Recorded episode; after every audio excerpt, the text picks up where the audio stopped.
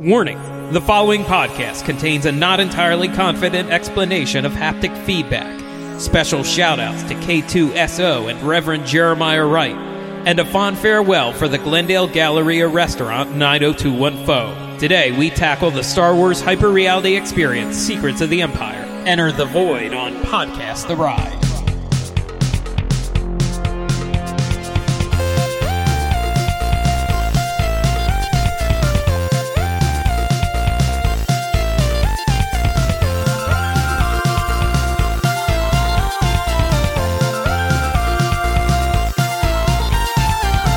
Welcome to Podcast The Ride, the podcast hosted by three men who would gladly take jobs as longshoremen at Pixar Pier.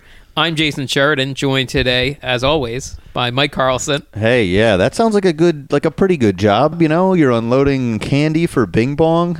Not Yeah. bad. His his new Bing Bong's candy Bing emporium. Bongs and that chicken, that chicken restaurant they're opening We've there. all and- seen the art for what's coming in Pixar Pier and Disney's California Adventure. But we haven't Yeah. seen the crates. What do the crates look like at the mm-hmm. pier that we are to unload? Yeah, Yeah. uh, it's it's Us yeah. two and me, the third host, Jason, Scott you have to Gardner. introduce the Yeah, this is Scott Gardner. You started talking before Yeah, I could yeah, introduce yeah. you. No, I figured I just Uh, I was trying to yeah. save you the work. I wasn't trying to. Uh, You're trying to Scott it- Gardner and I love saying my own name too. So, uh, uh, two birds with one stone. Mm-hmm. Um, uh, yeah. Well, let's uh, let's look out for those jobs and. Um, Yeah, we all need to work. I mean, we don't really have regular jobs. We're we're in the entertainment business. You never know when you're going to get your next job often. And and if we could get you know some actual work doing like honest to goodness real labor, I think we would all it would be good for us. Get a little sun. like most entertainers, we romanticize uh, uh, blue collar backbreaking labor. yes, as yes, a that's noble. true. and we like arrogantly assume it wouldn't actually be that hard. Right. Yeah. Um, yeah, if I wanted to, I could uh, make the shift. Yeah, Yeah, yeah. I could carry stuff all day. It's just I got too many ideas I want to figure out. I'm Creative. a creator. We're a We're bunch of storytellers. we're some young creatives, and we just have too much. We have too much to give in that department. I think. Yeah. To actually. Loading with ideas. This keeping- room is filled with whiteboards, and they're covered in different shapes. They you use different shapes to tell different kinds of stories. different shapes of different cards. A pink octagon is different than a blue Blue circle, rhomboid. Yeah. Yeah. yeah. Oof, we That's are how you. so that's how you crack stories. Yeah. Yeah. we're all about breaking stories. But if we have to break down crates, we can do that too. That's as specific as I could get about longshoring. Is Yeah, I know that Word you wear crate. like you wear like a hat, like a winter hat that's kind of falling off your head, maybe when you're a Mm-hmm. longshoreman. even on sunny Pixar Pier. Yes, Yeah, also people know what you are. You talk like this. This is the voice, I think, of a longshoreman. That's what I know. I, yeah, a plat- platonic ideal longshoreman would have that voice. oh yeah, yeah, okay. Yeah, like an idealized. and idealized. You're saying that that might not be accurate. That some longshoremen don't talk like that. Yeah, Okay. Well, I was. It's un- possible. It's possible. We I'll- know so much about real things in the world. Mm-hmm. We don't just Sure. have our heads in the fantasy clouds. We know about real stuff. I worked at the container store for years, okay? I planned closets for people. I told them where boxes were, and I told them where other types of boxes, different types of boxes that You might were- not be. This was Yeah. labor. you were I- basically a dry longshoreman. Yes. An indoor Yeah. longshoreman. I had a neat and tidy blue apron on, and I had a. There was a certain. which you still wear. It's torn I and worn and sun bleached and I certainly do. I like people asking me questions when I go into a retail store. Uh, I want them to think that I'm some sort of authority. Uh, yeah, no, no. I, I am- think I uh, I think as many container store memories as you can fit into the podcast. Is this the first time it's come up? I think I mentioned On it maybe air? perhaps once one other time, but I think once before. Yeah, yeah, I, I there's a lot of contain. Look, I have a lot of container store memories. My first job, one of my last jobs, really, because I haven't had a job in a long time. But uh, yeah, it's a it's a great place. I was in a container store a couple months ago, and no one asked me if I needed anything. Which, first of all, is against sort of the, the code of the container store. You're, you should be very um, um, accommodating to of it. people and yes, Forthcoming. uh, uh, and no one did, which I thought was maybe a problem with corporate. And I was going to write a letter, but I forgot. Um, but yes, I, I feel you I have wanted- lost the luster that you once had. Also, at the container store, and, and this does drive me nuts.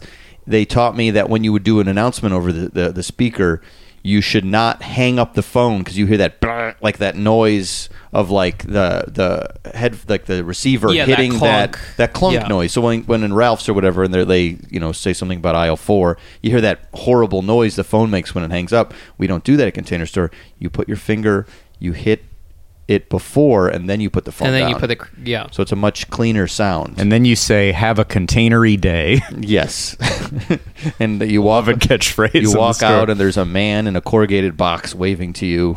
It's it's Corgi, the the container store mascot. All right, that part is not true. That is Corri, not and that he's like named after corrugation. Like Yeah. corrug- I don't know if things are corrugated at the container store. oh, we have corrugated. Yeah. Oh, good. Oh, yeah. Oh, do you? Yeah, we Okay. have corrugated boxes. Well, look how much more helpful you are still just on a podcast than the people who are in the store right now. Yes, that's true. And that's Uh, a store that you can upsell people at. Like when people are trying to get their shit together, Oh, if you start like, oh, well, what about a couple of these little boxes to go in the bigger box? Like I Mm-hmm. think most decluttering books say figure out what you need and then go to the container store, but a lot of people start by going to the container store. Oh yeah, yeah. There was look, we we sold a bill of goods to many people, and they Sure. probably it didn't help You're them at all. yeah, in a way, sure. I mean, if you utilize the products correctly, uh, it certainly helps. But for many people, they went in thinking that they were going to change their lives, and no, they just spent money. They filled the pockets of the fat cats in Texas that at corporate, at Container Store corporate, At big container. at Big Container, Big and, container uh, fat cats. yeah. Um, did you you just moved uh, recently, and did you feel that your container store knowledge helped you move more efficiently? No, no, I'm disorganized. I am Mm-hmm. a, a- a disorganized person uh, in some aspects, not everything, but in, in a lot of aspects. Uh, no, it didn't help me. Mm-hmm. Uh, uh, it helps me. I will know how to plan a closet a little bit, even though my closet looks like shit right now.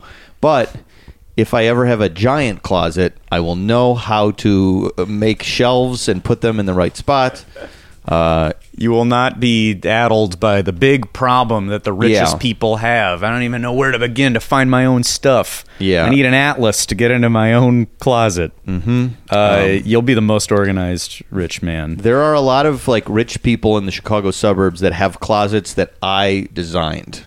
Wow. which is just it's a night you know people will once you know once they hear podcast the ride they'll be like whoa did you know mike from podcast the ride is who planned this closet and then the house value will go way up And they'll be like, Wow. he got away from containing? That Seemed it. like a misstep for him. they will say that they won't be wrong Should have stuck Uh, with he what he was good at. he was very good at this and he decided to go out to california and blow it A lot of uh, money in those Chicago uh, suburb closets. I mean, Mm. there's got to be, you know, Obama's birth certificate is there. His real Kenyan birth certificate is there. sure Uh, he went into a container store in disguise. Yeah. Uh, now, if I wanted to plan- hide I something, want to hide something in a I've planned nondescript everyone. container. I've planned everyone. I planned um, Rob, Rahm Emanuel's closet. Mm-hmm. I planned uh, Reverend Wright's closet. Obama's Reverend. Uh, I planned uh, the we- the Weather Underground guy. yeah, the we- What's that uh, guy's uh, name? What is that guy's name? Yeah, yeah, yeah. Ayers. Bill Ayers. I planned Bill Ayers' closet, uh, and I planned uh, Mancow Muller, famous radio personality Mancow Muller's closet. Now on like Fox at two in the morning. and a lot of your containers are full of the bodies that, oh, but that we don't even know about that Obama had to dispose of in Yeah. order to get the job to begin with. Yeah, yeah, yeah. There were trunks. I would suggest trunks to people, and I knew what they were for, but Yeah. I, it was against company policy for That's me to like. that's the Chicago way, right? You know. Oh yeah, yeah, yeah. Chicago Well, the way. Daley family. the Daleys, the Capones, you know. yeah, yeah. When they go like, I need a, I need a trunk, and I was like, got it, my man. Yeah. and then we went back there, and I showed them, and then I would, yeah, it would be a very download thing. Like, Why doesn't Mueller or Leaker Comey talk to Mike Carlson? These containers contain all the answers. It's This- a cover up. This But has I- been a lovely tangent into the world of right wing conspiracy theories and organized crime uh, Yeah. at the start of a Star Wars episode. That's true. We're gonna have to Uh, change the title of the episode to Star Wars: Secrets of the Empire slash The Container Store Part One. uh, hash, slash hashtag the truth. well, there's one there's one other topic that I'd like to Yeah. squeeze in before we enter the void. Uh, uh, which is that I just returned from a trip to Vancouver, Canada. Uh, I left this dear country of ours for a few days and missed it so. I was pining for uh, all the everything that's been making America so fun lately, and uh, uh, I had a, I had a wonderful time. I had done Toronto and I'd done Montreal, but I had not done Vancouver, and I was very excited to be there because there's a lot in Vancouver that was set up in the wake of Expo '86. If you are if if you're not familiar with uh, with World's Fairs in general or expos, uh, if you're a fan of of Epcot Center, I like the I like the expos and stuff because they give you that Epcot vibe. Uh, you know, there's that uh, there's that uh, futurism and idealism towards the future, and a lot of bland music playing everywhere, and uh, and weird robots. There's a guy named Ernie. There's a robot named Ernie Ooh. running around the. Uh, you ever seen a picture of Ernie? I don't think I have. Should I look it up right now? Oh, look up Ernie. Yeah, Ernie yeah. from Vancouver. Should I just Google Ernie from Vancouver? Yeah, or Ernie Expo 86. Oh, that's good. There's a lot of cute bots out there in bot lore, but I think Ernie is one of the most adorable bots. Man. And in fact, he was a topper on our wedding cake, on Aaron and I's wedding How cake. about yeah. that? It was it was Oh, Vancouver I have- Ernie. I have. Do you look familiar? Ernie. Yeah, yeah. If you're listening at home, do yourself a favor. Look up adorable Ernie. He was a re- he was rolling around. Yeah. Oh, that's very cute and very in your wheelhouse. I feel like. Oh yes, absolutely. Mm-hmm. Uh, uh, yeah, blocky '80s logos and faceless, minimal, adorable robots. It was the the top of our wedding cake was Ernie from Expo '86 and R2D2.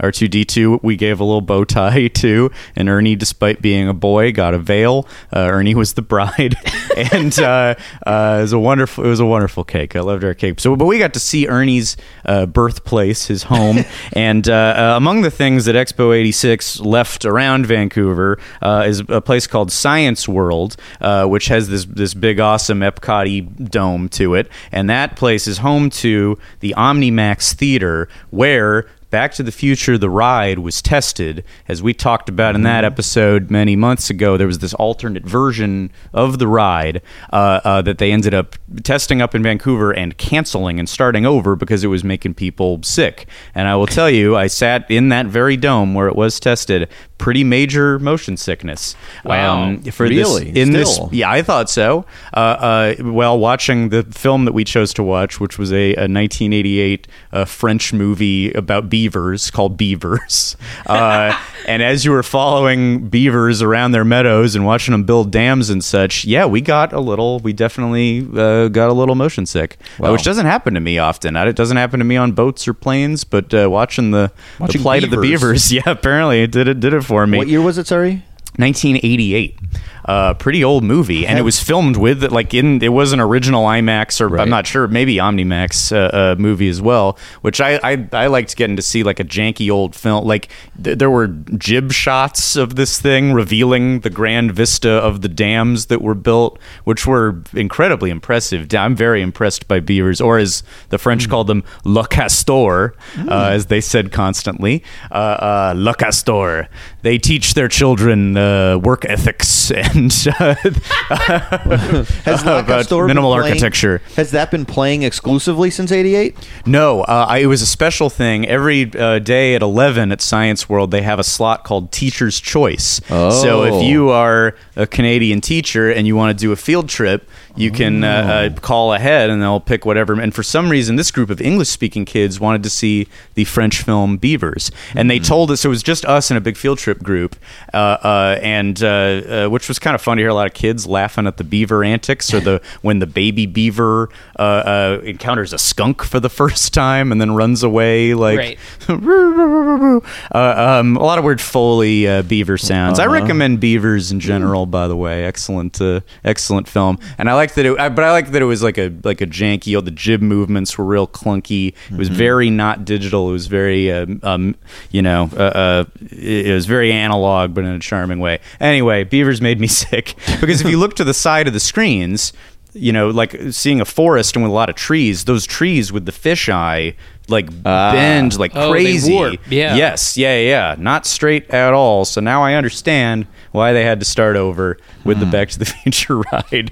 Uh, uh, more, I'm, I know the, the audience was clamoring to hear more about uh, OmniMax uh, curvature Sure, of issues. course. Uh, uh, Did I'm you happy to- wander into the projection room to see if maybe they had an old reel of the Back to the Future ride just hanging Oh, boy, around there? Yeah, yeah. Just sit. You know, there there wasn't there was not that, but they on in the exit you do get to pass by the the projector, which is an Oh, the incredible projector. sight. It is Or like the actual su- thing. I Yeah, see. yeah. It's like such massive military looking technology, Uh-huh. and you see the film reels, and it feels like it's like a foot wide. What, Yeah, what they're like- running through that thing, and it takes up so much space in the room. I'm so impressed by old crazy IMAX technology. I don't know how any of it was ever done. Do you Yeah. know what's digital. playing in there? Not during the teachers thing. Uh, there's some space movie narrated by Jennifer Lawrence. It's uh, you know Oh. like any IMAX theater in a uh, in a science setting. Uh-huh. They're cycling through a lot of things. I think there's probably some something to be had. I, if IMAX counts as themed entertainment, which I'll declare it does, Mm-hmm. Yes. uh, I, I I would like to delve deeper into some of those odd like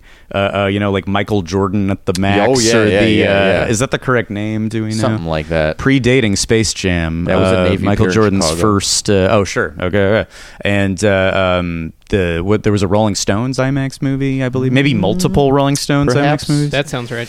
Um, it was uh, right in the center, uh, downtown Philadelphia. There's the Franklin Institute, named Okay. after Ben Franklin, which the the uh, uh, The original Institute of Future Technology. The game of the Franklin Institute. It's like it's a museum, but it's fun, or it's like a museum, but it's But- like whimsical. Like you walk through a giant version of the human heart. Like you walk through all the valves and stuff. That's and pretty like cool. there's play areas, and they had one of the first IMAX, if not the first IMAX in Philadelphia.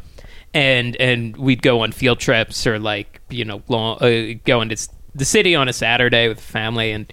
Uh, yeah, we'd usually go to the Franklin Institute. Usually pay an extra eight or ten bucks at the time to see an IMAX thing. And it was always nature or science based as Uh-huh. opposed to now where it's like you can just see pretty much anything in IMAX. But Mm-hmm. it did feel like, you know, a treat in the way that I think of like theme parks as a treat. It was special. It was rare. There wasn't that many. Mm-hmm. Can of only them. be done there. It's, it's Yeah. place Right. specific. Yeah, yeah, yeah. It yeah, it, it is really impressive. Like watching this this this dome just engulf you. uh it's really amazing. Because it's theater. bigger than the Universal City Walk IMAX. Yeah, yeah, yeah, Yeah. yeah, Yeah. much, Much much bigger. bigger, and and and curved and like wraps all the way I- around I- it. which we do- were just at the other night. We were saw just the there. Avengers. We saw the the, premiere. Infinity War. Um, What'd you I think? left with a headache. Jason was depressed by it. Jason felt sad for all the little children that would see this movie because they would be so sad going into the summer. also, myself, I don't know. I think Sad for you. It was I- funny because a lot of people, people, some people who don't like it are like, "Oh, it's boring" or "It's stupid" or whatever. But Jason was like, was affected. It was too sad Freaked for him. out by it. Uh, yeah. Well, by one of the effects, like in the ending, is, We'll- is yeah, spo- we'll- upsetting. Uh, yeah. I mean, this will, can't. this will be out for a few weeks, but I guess we should just avoid talking about it for Yeah, another we won't say what the effect Yeah. is. Um, An, an effect is depressing enough. unnerving. Um, Huh. Uh, uh, Well, this- and then in the other I- I part, I, like I, it. realized, yeah, usually what happens is we come out of these movies, and I, I like am very. Mike pointed this out that I'm very cheery, and I'm like, oh, that was fun because it's like, oh, it's a thing. We go to the big IMAX opening night, maybe we have a drink at Margaritaville beforehand, and this one I left so bummed, and Mike came out going like, yeah, it was great. It was good. Yeah, I, I, yes, I, I was very enthusiastic about it. Usually, I'm like, oh, pretty good, or I liked it, and uh, usually you're like, yeah, hey. But because Mike, you're a real death merchant. Uh-huh. You Uh, our friend, uh, friend of the show who has yet to do the show, Nick Mundy. Uh, he also liked it. He went with us, Mm-hmm. and he immediately was like, "You're gonna hate it by tomorrow, right?" That's what he said to me. And I was like, "I like most of these people complain about the Marvel movies. I like most of them. Like, he just, you know, it's there's and, a and it's tomorrow today, and it, it hasn't happened yet. It hasn't so happened yet. wrong again, Mundy. So, I liked come it. on the show and to argue some points. me on the show. Nick. Yes, let's yeah, uh, let's movie fight it out. Yes.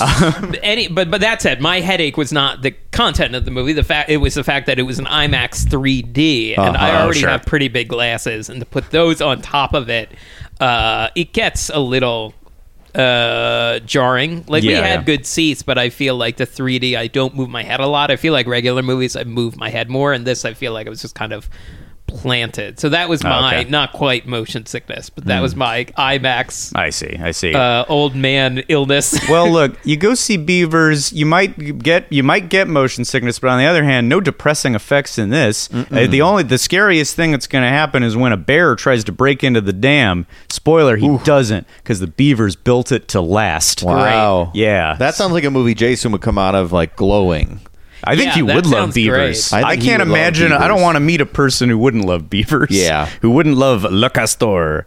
Uh, it was so charming. But you know what? That's not the main thing. This is gonna. Here, this is gonna take forever. That was about. That was three lines of my notes, and uh, it's already taken up uh, eighty minutes of the podcast. Oh, what what I what I mainly wanted to talk about is I got to experience an attraction called Fly Over Canada. Oh, yeah, which is another IMAX uh, related experience. Mm-hmm. Uh, uh, it also stemming from Expo '86. Uh, this this big pier area that has a hotel, and it's where ships leave from uh, in the the uh, Burrard Inlet. I think I'm getting that right. Uh, anyone in Canada, let me know if I was wrong about that. But uh, yeah, you, uh, uh, they had an IMAX theater there that was about to close, and they wanted to see if they could figure out something different to do with it. And uh, I think a local company pitched a, they, they wanted to do something like really specifically Canadian, so they figured out this attraction where you fly over Canada, and this ride is Soarin'.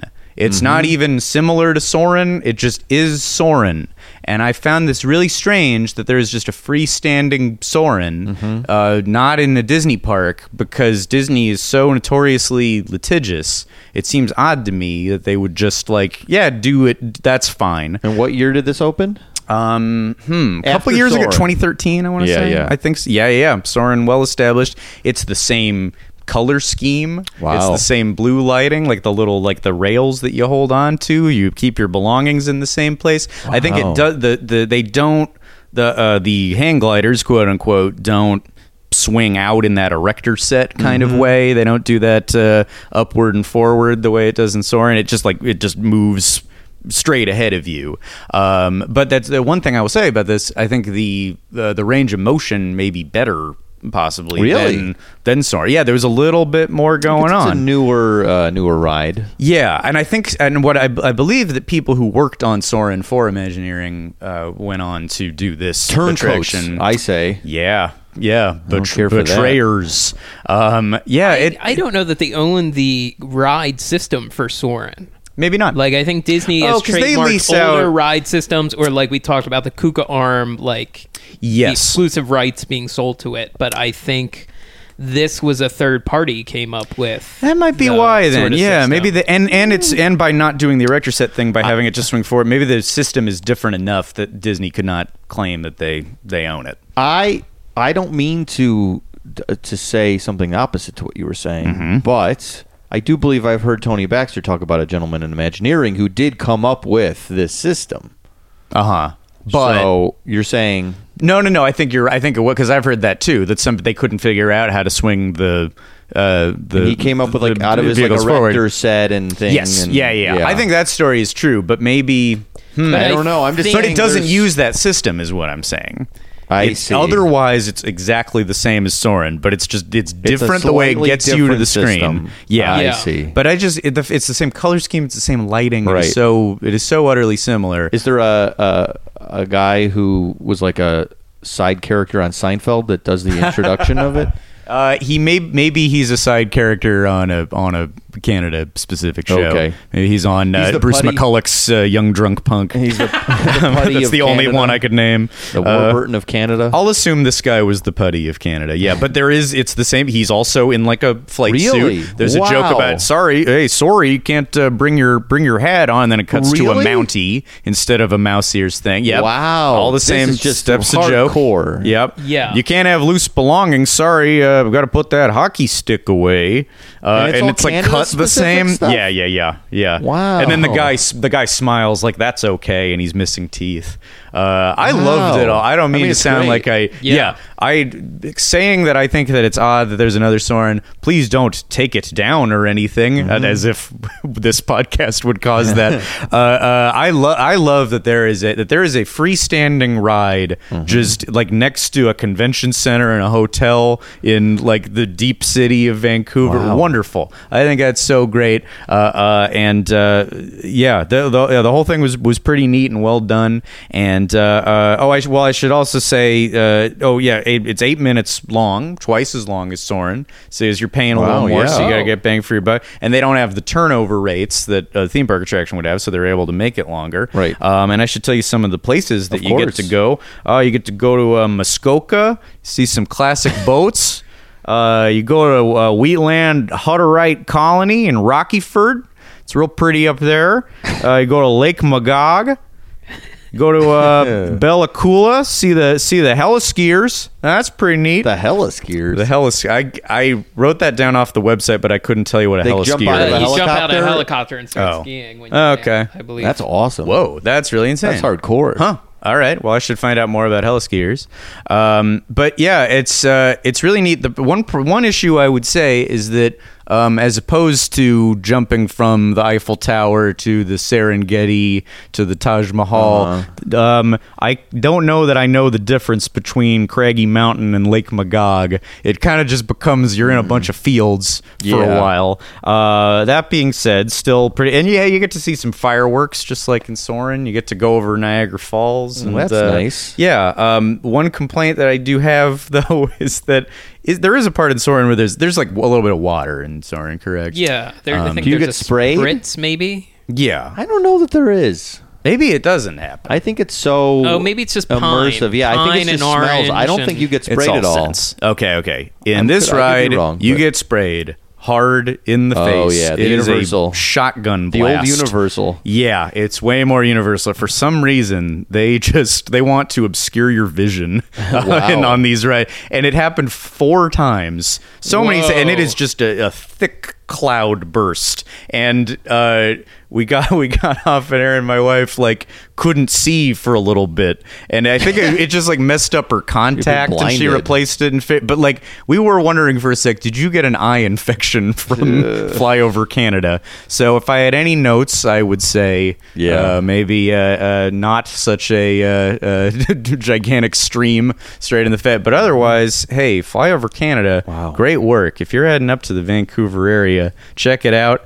Uh, um, and uh, yeah, uh, um, oh, they also do it. They do a Christmas version. I'd like to say, where Oh. uh, which is the same ride. You still go to Lake Magog. Don't worry, Lake Magog Okay, fans. good. But then you fly over Santa's workshop and stuff, and they pump in Oh. gingerbread scents. Oh, well, that's, that's, fun. And then there's a Halloween one that is even more exactly the same, except I think a witch flies through every once in a while. Uh, but it did all. It did make me think changing up Soarin', but doing like holiday overlays of Soarin'. I think is a great idea for the Disney parks. Do you mean just have like a witch randomly go inside, or like actual different? Um, well, I mean, sure. That is there a popular Disney witch? Uh, I guess it's. That's a I'm good thinking of the. Warner Brothers witch. That one. That one witch, the June The Foray fun witch. One. Right. Um, I now I don't have great ideas for the, but like, how about you know, uh, uh, you could- J- Jafar Yeah, I was gonna hijacks your, uh, you know, your little magic carpet ride? or- Hades. yes. James Woods shows up in the middle. Uh huh. And plunges you down into. Is Uh-huh. he also from Hades? Is Hades the place? Uh, uh, he has, yeah, is he is because his name is Hades His name for is sure. Hades. But he seems like, but I that's think the they name call of it the, the god. That's the name of the god. Yeah, yeah. They don't I think call they it just Hades. call it the underworld. They don't Well, call that- it hell. They don't This say is like debate. Hercules, you're going to hell. This is the debate, though, because Soarin' is so. Even though, yeah, well, now that it, now I'm taking this back, I was Mm-hmm. going to say Soarin' is just real world locations with no characters. That being said, Tinkerbell shows up at the end of it and Yes, totally true. ruins the reality of the fact of of the yeah. Well, also Really you're takes me out constantly flying over Main Street at Christmas time, no matter the year. there's a lot of lights Oh, in the yeah. Soarin' Christmas as well. lights. Yeah. yeah. So if you want to, if you want to really believe you are hang gliding in March, then that last scene really fucks it all Uh up. huh. I, yeah, That would you're be, expecting to see like a grad night, like You're expecting to see kids like in the alleyway where uh, the ice cream window used to be, sneaking cigarettes. Oh yeah, sneaking Yeah. cig puffs. Maybe maybe it's just like when you go into Egypt and you see the pyramids. It's just like the, the pyramids have a big bow on top.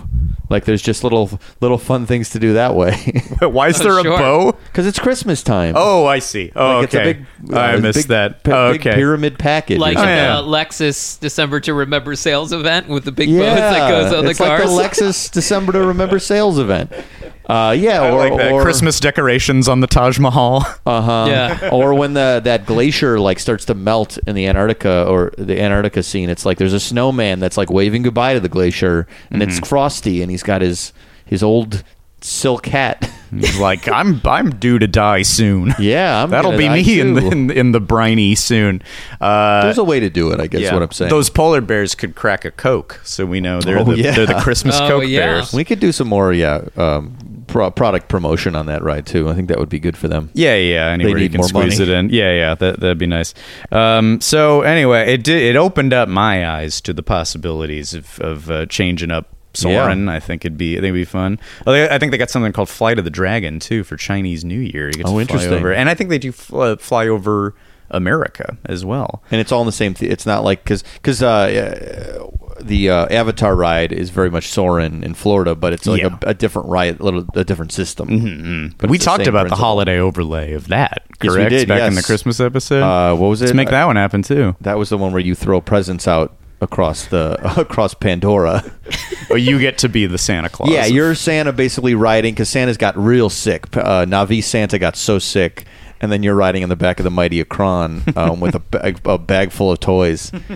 Uh, with Well, I'd love to deliver presents to the hella skiers of Bella Coola. that would be great. yeah. I believe that was also uh, where uh, people tweeted us, and rightfully so. They're like, "You guys fucked up. You missed Oh, yeah. Felice Navi Dodd." and Yes, it's like, I mean- "Yep, great call. We That would've been absolutely, we absolutely missed that. It is We really on top of that one. shameful. I mean, there's a couple things we could probably make corrections on, but none more glaring than none that. And I'm more- glad yeah. we've we've addressed it. It's my Um, fault. I'll take credit because it was I when agree. I, I pitched the ride and I didn't think of it, and uh, you know I suck. we made it right. Um, but here, well, uh, you know, to, to tie it into our primary topic of the day, so I, uh, as I said, I love the idea that you can you can round a corner uh, in a in a in a busy metroplex in a shopping center, and that there is a big themed ride experience Yes. there. I think that's so wonderful, and that's what is uh, attempting to be built Yes. by uh, by this company, The Void, The who put Void. together Yes. this attraction, Star Wars: Secrets of the Empire, among others. There are voids going in, Yes. to uh, to a bunch of places all over the the world. I guess Voids are popping Dubai. up everywhere. There could be one just uh, on your block in your mall, in Yeah. your doctor's office. It could be anywhere. Taking over the Schaumburg container store. Uh, no, please don't say that. That's I, that was where I was born and raised. Essentially, they Became- could find a way to fit both of them into the space. Maybe if the void was like you got to go back in time to what the container store was like in 2002. You know, if you got to experience what it, what the history of the store. We're already doing it. our, our version, what our ideal VR. I would like to do the VR experience of being Mike Carlson at the Container Store in 2002. Yeah, that would be great. having friends, Only you can put this on the p- correct shelf. having friends walk in and just laugh at me because I'm wearing the apron and like I'm trying to look busy. That's basically what it would be. Oh, like high school Yeah. friends would come Yeah, over and yeah, make yeah. fun of that you had a Oh, job. yeah, Yeah, I I did a was. lot of that. I made Yeah. fun of my friend who worked at Star. Like, what if I came in and ordered? Like, I did stuff Yeah, like yeah, that yeah, where like yeah. we pretend we didn't know each other, and I'm kind of laughing at him. But I, I, that was just a regular coffee transaction. Right, There's no right. joke there. Yeah. it's just funny to see your friend in a context of like an adult man. Really is. That's all it really is. Yeah, yeah, You're yeah. like, this doesn't make any sense. this isn't a shirt you'd wear in real life.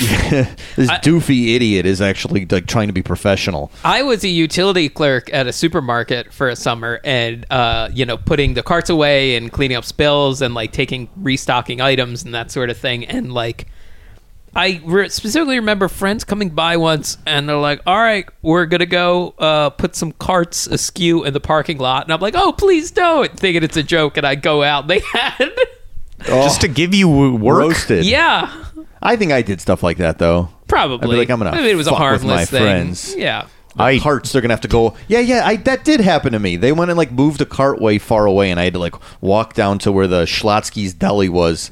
And go get the cart, which was the other side of that uh, that Yeah. park that uh, star, uh, shopping. But you handled it with aplomb, and it's nothing that a, a somebody who's a longshoreman at heart couldn't take care of. Yes, that's Yeah, why yeah. I think that I'm ready for that job is because I, I went through all that hard shit. Rough day. I unaskewed four carts. oh boy, and I need to crack a cold one after that. Did your friends actually say like I'm going to skew some carts? No. That seems pretty Yeah, no, professional that's- for, The a young, I That's me for a young telling a rapscallion to say. Uh, so the void, I think So we have void. to. So so the void, yeah. So basically, the void is like it's it's it's a pretty small area, but it's virtual reality, Yeah, and it has this. And it, it first went in like I was made aware of it when it went into downtown Disney uh, in California, and then Disney Springs in Florida. Yeah. With this like big Star Wars thing, and it, it was a lot of fanfare, a lot of promotion. Made with uh, Lucasfilm involved. Um, Of course, and yes. With an original story.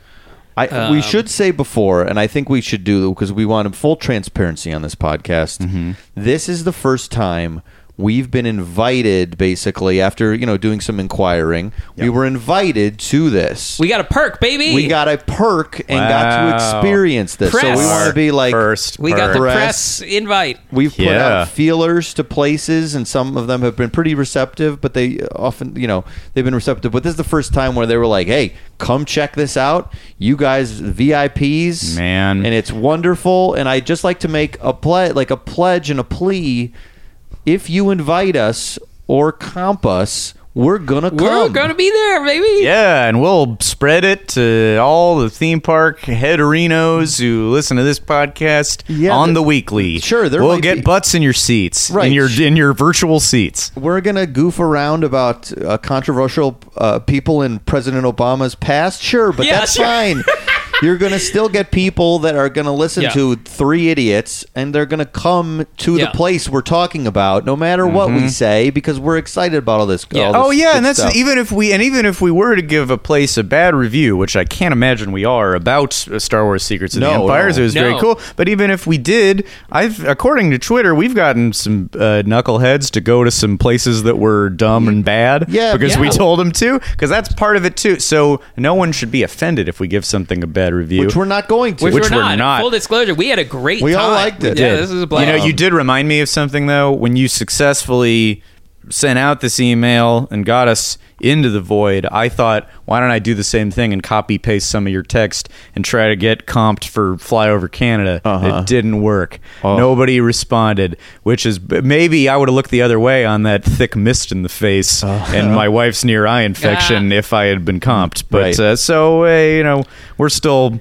We're, we're, we're figuring out flyover Canada. So- however you want to make a means to the Gardner family, uh, feel free. I think they should make it right. Uh, and I think basically, look, if you're within earshot and you have anything to do with PR, any of the big places, we're talking, obviously Disney's going to be hard, but like Knott's Berry Farm, we're listening to these other podcasts that do the theme park stuff. We know Season Pass, we know Mice Chat. We hear these hosts, they were invited to the Boysenberry Festival at Knott's Berry Farm, okay? Where was our invite to the Boysenberry Festival? Yeah, because I was at home crying that I did not get Yeah. a Th- boysenberry sheet. three weeks three weeks of nonstop boysenberry at Knott's Berry Farm, and we weren't there to cover it. yeah. I mean, come on. And if you if you let us come to BBF 19, I promise to be as as uh, uh, effusive and uh, glowing as everyone has been to uh, Beyonce at Coachella. That's how I will treat. I will. Uh, treat whatever free boysenberry flavored Yes. pizza I get.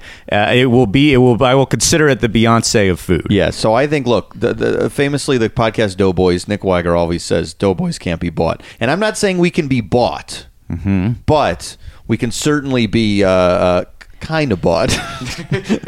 we remember who our friends are. And our Uh, enemies. And our best friend at the moment are the people behind the void. Yay, Love the Void. Thank you for inviting us, Yeah. Void. And Love everyone you, was very Void. nice. Everyone was Um, very nice. Someone was a little Absolutely. upset with Scott for taking a photo, but yes, that's all. Someone said hey, he did break the rules, and I he, when he did it, I was Wait, did uncomfortable. he? No one told me you couldn't take No, photos. I know. until It the was- end. it was unclear. I- This I- was my issue is that I took a photo of a TV screen with nothing on it and I was immediately scolded for it and I was like, well, I just thought that I could because there was no signage anywhere remotely remotely Yes. implying that I could not take photographs. That's why That I was thought one of I our could take a very photograph. very minor uh, Yes. complaints. yes. Um, So- and that's actually that's where the complaints stopped because once the television was turned on, we got to meet one of our Yeah. favorite characters. Yeah, so in we- Uh, Star so we're lore. gonna say let's we'll, we'll backtrack. If you don't, I mean, I guess stop listening.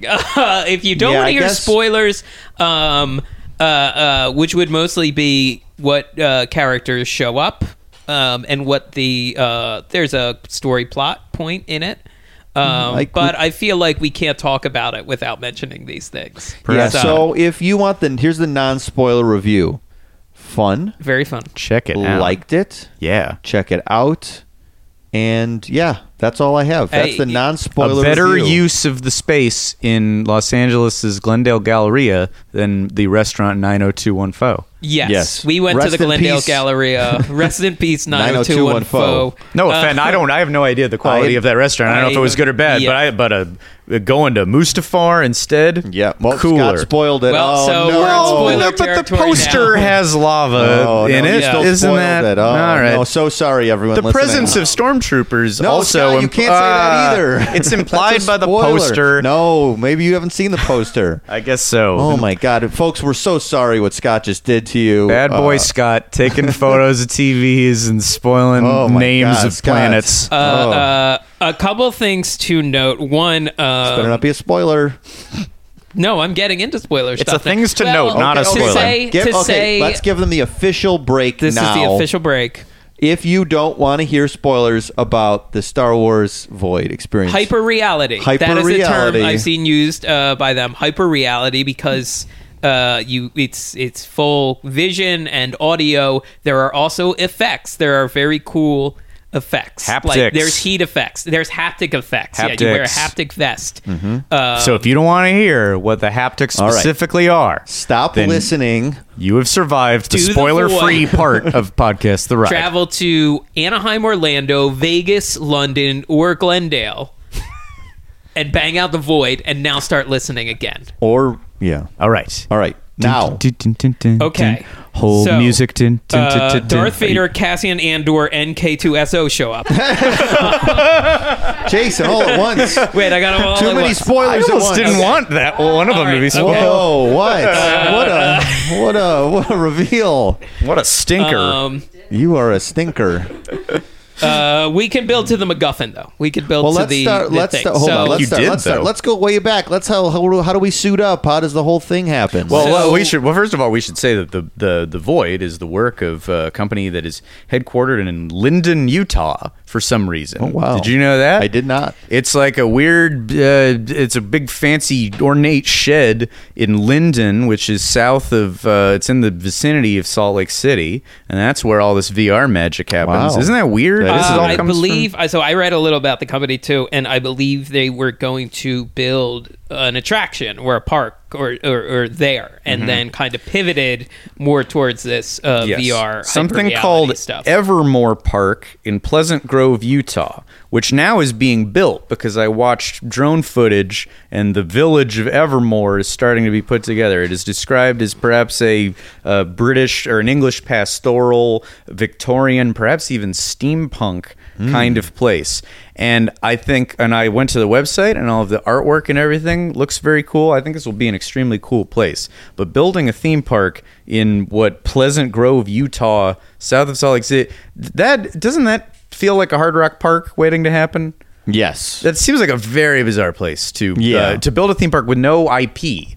With that is not where people are not coming because they're going to meet the Star Wars characters. Right. Um, I'm sure. I, I don't mean to be. I'm just questioning the business of it. Right. It seems co- Well, very cool what they're Evermore planning. Park, please listen to our episodes on Hard Rock Park and learn and learn Learn the going lessons in, of John the lessons Binkowski. I think in. the lessons, though, of I think it would have succeeded if there was more advertising. So I do think, even though Hard Rock Park was a disaster, it's all the advertising, lack of advertising's fault. Yeah. You I know think- what else didn't sound like a good idea? Is a place called Disneyland Park. That's Well, right. that's true. Anaheim. And we were just talking about like liking attractions in cities or odd places. Yeah, Uh, that's so- true. So Lindon, let's get you on the map. And I guess if you are in Lindon, Utah, you can go to their facilities and do some of these experiences. Um, so they've they've been starting to put these up uh, th- uh, throughout the globe, and some locations of the void do not have the S- Star Wars experience. They do have a Ghostbusters. Thing. Yeah. Madame Tussauds in Times Square. Yes, Or and I think did. in I think it Toronto for the movie to also. Oh, okay. Uh, there, I think in Toronto, and I think may, perhaps in Dubai, at a place called City Walk. No Really? relation in Dubai. Wow. Uh, uh, yeah, uh, um, there's a very confusing looking like interactive mall there where they have the void.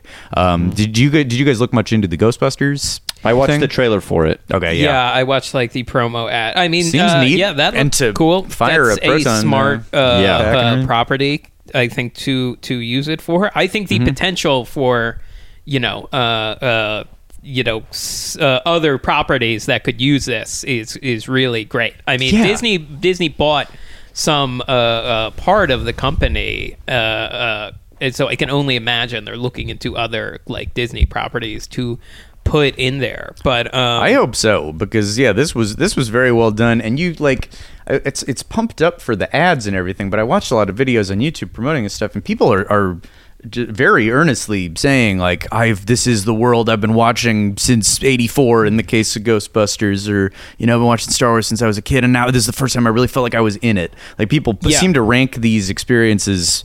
This I, I mean This it, is- it definitely is. You're more in Star Wars world than than. Star Tours is or This is the best VR I have ever done. Yeah. and I think uh, Abby primarily because of combining the VR with practical sets. Like you are walking through, like when you walk through a doorway, you can reach out and grab the doorway. When you grab a blaster, you are holding a blaster. When you pull like a lever, you're pulling the lever. Uh, but an interesting thing I found out, like this space i mean I, i'd love to go back and see it with the lights on this space is just like a room with like some barriers and stuff and like chairs and a rack and like It's not massive, fans. is what it's you're not saying. massive it takes up a very small footprint i was reading about the company i believe they could use that same space and put a new thing in there tomorrow without changing the physical space wow uh, and you could even maybe run multiple shows like at the same time. at the same time. Um, uh, yeah, it's not huge. Oh, another thing I found out, which I didn't realize doing it, it worked on me so well, is uh, the term here is misdirected walking or redirected walking. Yeah. Where you think you are, oh, I'm walking in a straight line. And that's what you're seeing in the helmet. It seems to be a straight line. You might be walking in a curve, but it tricks your brain. Really? I didn't even you know, know that. that? That's I- interesting.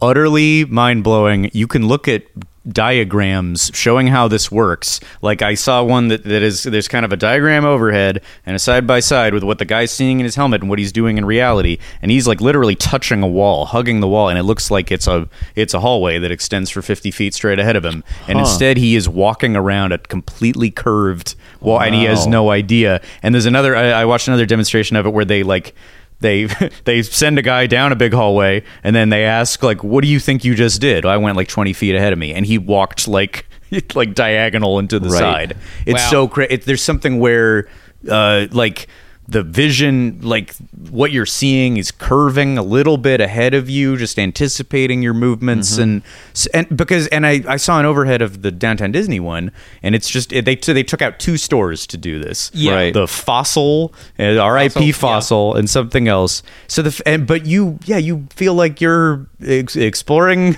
like giant spaceships and planets and stuff it seems like such an effective use of like especially dying storefronts like when malls Yeah. And spaces in malls are going out of business you plug this void thing in and you get so much out of so little I right before we came here, I sent you guys a link. There's already competition. They already have comp- there's an Alien, the you know Ridley Scott Aliens. There's one in uh, uh, Orange, California, Orange County, Cal- called the outlets Aliens. at orange The outlets. i at have to name them all Uh, called Aliens uh, Descent, and it's a similar thing to this, where it yeah, it's a storefront. You have VR. Now that one supposedly they don't uh, there's not a backpack. I think they use like they might use like wrist and ankle stuff to monitor where you are, but they're using a different system. We so this is already like a competitor. Free tickets to the Alien VR. Mm-hmm. So if you were listening and you work there, holler at us. Which might cause us all to have some sort of episodes. 'cause I was going to say the alien thing could scare the it's shit gonna- out of us. We would scare us. There's Uh, there might gotta not be do a it. thing in pop culture scarier to me than the xenomorph. yeah. That might be number one. I'm not dying to come face to face with the xenomorph. I'm not either, but as theme park journalists, We I feel that it's our duty to have these experiences to give the public Yeah. our, our opinion on them. And I'd still rather do that than, you know, a 40 foot drop where uh, ragtime birds sing at me. For some reason, Yeah. that's more terrifying to me. You would than- rather go on the Xenomorph Alien VR than Splash Mountain? I- that feels pretty silly as I say it. I should do all of these things. Yes, at least those. Now, I, I'm, you're Uh-huh. not getting me. I was with Matt Mazzani, our past guest earlier. He's trying to convince me to go on. What is it? X2. What's Oh, the? my. Uh, Oh, the spinning. why in the world Yeah. would I brave X2? Yeah. Um, sorry, Matt. Hmm. Uh, no dice. We'll see. Maybe if you successfully complete the mission, the alien mission, maybe that will give you sort of the strength. It'll bolster my Yeah. confidence in So general. maybe. Yeah. That one I think would be interesting to do because uh, not a ba- not a batch of movies that typically end happily. Alien? No. Yeah. Oh No. yeah, yeah. As opposed lot to, I mean, get eaten. uh, It's Yeah. probably no specific spoiler to say that it, you know, if you uh, do pull off the mission in Star Wars, it's like congratulations, you've done it, and the galaxy is safe. I don't, there's never that moment in any Alien. film. Yeah. it's just like yeah. we can sleep for a second. That's the victory. Yeah, I was- another uh, uh, Weyland-Yutani unnerving thing happens. I was wondering if on this thing that like, I got- we, we will go back to like the start of everything, but like I was wondering on this thing if somebody got shot too much, would one of us like die? Would like, but it's, Uh, obviously they can't do yeah, it because yeah. it's like hard. And then like, how do you disappear the person? Does like an employee just like grab you and like to Yeah. pull you out of the thing? But And like, if you were to jump into lava, which technically appears to be a possibility, Right. What would happen to you then? right, what happened? Right, who knows? Hmm. We have. yeah, I mean, it tricked me enough that the one there was a narrow walkway sequence, and I'm like, all right, be very careful, walk. Like I was like, Yeah, I know it it's does. probably You end up tightroping it, and we don't know. Maybe, yeah, that might. We might have all been imagining that. So- why? Because why would they make it Of so that you Yeah. would trip? Um, Uh, I truly don't. For so much of this, I don't know what I did, and I think if Yeah. you showed me an actual lights on overhead of the room, I'm not sure I that would make it make any more sense. No. there's a real magic trick thing going on here, and uh, They- I loved it. they suit up. Um, they so they so the start of it basically is you sign your waivers because they don't. If somebody falls over, they don't want to be sued. A lot of way complicated to sign. They are yelling at you about They're like sign not away, and you have to signing like, it correctly. scroll, and it's, it's a an iPad, thing. and uh, yeah. So that We is, I mean, out. that is a thing with VR. That is a thing that I'm, I'm sure as the technology Oh, yeah. changes. Because you could see somebody freaking out in here. Yeah, I Well- was worried it and would I be me. I was going to say, Scott. I feel like as we were suiting up, I was worried Scott was going to freak out. Well, they, I thought they did a great job of telling us if you start to freak out, like raise your hand, say I need, say help, because we can't touch you until, like, until we hear, please help me. Like we, we're not gonna That's, start that messing with phraseology scared me. That's some Uh-huh. weird matrix. We can't. It's dangerous to unplug you. Yes. You'll get trapped in the void Oh, forever. I mean, they, but they were pretty clear of like, they if you wa- ever want help, But they did say like, Yeah. oh, don't just pull the thing off. Yeah. Like, well, you got to get there's got to be a whole system, a whole way we do it. okay. that could also- probably be very unnerving. Yeah, I think that think- could really like that could cause you to get motion sickness or fall or something. I think trying also- to rip it off. There was also a liability because if somebody sort of was like goofing around maybe and some they like pulled the thing off like then they would want their money back or something too maybe there's also an element of that like we they, i think he i think specifically they said like we cannot pull you out of the void unless we have your expressed consent yes. Scary phraseology. which phraseology. is a very yes you a- sign a lot of forms, and then Uh-huh. you're led into this Well, hold- suit but- up so- room. But Yeah, you so- are essentially Oh. doing that when you No, no, go to Disney and Universal. Oh, of you're course. essentially doing it. You just don't see it. Yeah, yeah. Like, You've already. there's all sorts of fine print that comes with tickets or admission tickets. Is it on the ticket? Is it like somewhere in there, technically yeah. somewhere? It- yeah, there. I mean, there's fine print on tickets, and then like I'm sure there's a massive thing on legalese on the website. Okay. Um, So uh, yeah, so so so the three of us were suiting up, and we we did uh, we went with a friend of ours uh, also. So there were four total people. Uh, should we should we say who the friend was? oh, I guess. I, I mean, yeah, I we could haven't- mention it. I guess if we wanted. to. I yeah. mean, he didn't. He wasn't. He was just like flying around. He was just flying around he was uh, outside. A 'cause bit of a character. we didn't catch his name. Yeah, yeah, he was just buzzing around uh, around the, the Americana. before. But yeah, we asked him because we just we know he's a big fan of Mustafar, so we knew that. that so yeah. Yeah. we asked him. Never uh, saw his face though. Never saw his face. Um, buzz. He he made the point that it felt like it was uh, uh, the Tom Cruise movie uh, Edge of Edge of Tomorrow. Tomorrow. Uh, because like people like they put the stuff in and you're kind of like hanging almost off of because it's the easiest way to put on like the the, the jacket or the Yeah. vest kind of a thing, the helmet, the visor. Yeah, it comes down from a from a wire. You feel like you're putting on a harness that's going to lift you into the air like in a stunt show. So the four Yeah. of us are like hanging from the harness, like basically at, at while we're suiting up, and Mm-hmm. it really feels like that part where they're about to just drop you into a war zone. Yeah. Yeah. The suit up was the scariest part. to Um, Right, me. which is when I looked over at you and I was like, "Uh oh." Yeah, well, I also- freak out. I, I and I haven't done a ton of VR things. Yeah, I was analyzing why. I think just because I didn't know what it was uh, going to be in general. Of course. but I think also I, maybe I'm freaked out by hearing my own breath, like Oh, in yeah. a Oh, scuba interesting. situation. Or when, when else would you? I haven't put on a hazmat suit for any reason. I hope I don't have to. But anything, I, it, I think it freaks me out in movies when you're like in the POV of somebody Yeah, in a yeah. confined space and you can hear. So I- it's something about I that being able to hear my breath. had that here in Burbank. There is an indoor go kart course, and you have to put on a real racing helmet Oh, and yeah. neck guard because the cars can go up to like 35 or 40 miles per hour. Now, driving it, once I was actually doing it. I thought it was fine. I- It, it was it was fine, and like I even hit the wall once or twice, and like, uh, uh, you know, I I thought that was fine, but suiting up for it was that was very unnerving. So I get where you're coming. I from. have a similar. I did a very well-paying Funny or Die commercial uh, many many years ago. That's just a joke. It was not. I paid What is hundred that dollars. hand motion you're doing? What is that? Your fist is kind of clenched and it's going up and down as you say that. I was not making the jerk off motion, but my voice would suggest the jerk off motion. Um, Is this what got them the Peabody? yeah. uh, uh, uh, but it was a, a video. You can probably find it. Uh, Jeremy Piven was involved. Um, but I had to wear like a Wait, racing helmet, and I had no. I What had was no, this video? It's a.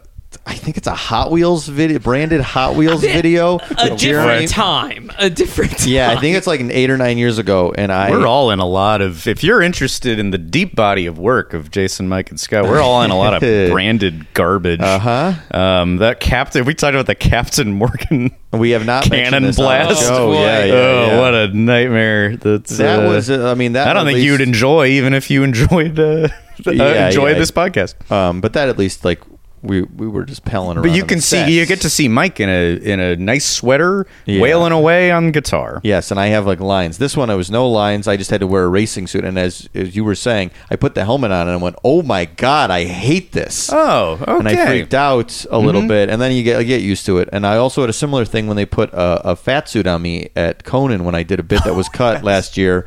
I had a brief panic attack as this very very like tight fitting suit went over my head and got stuck.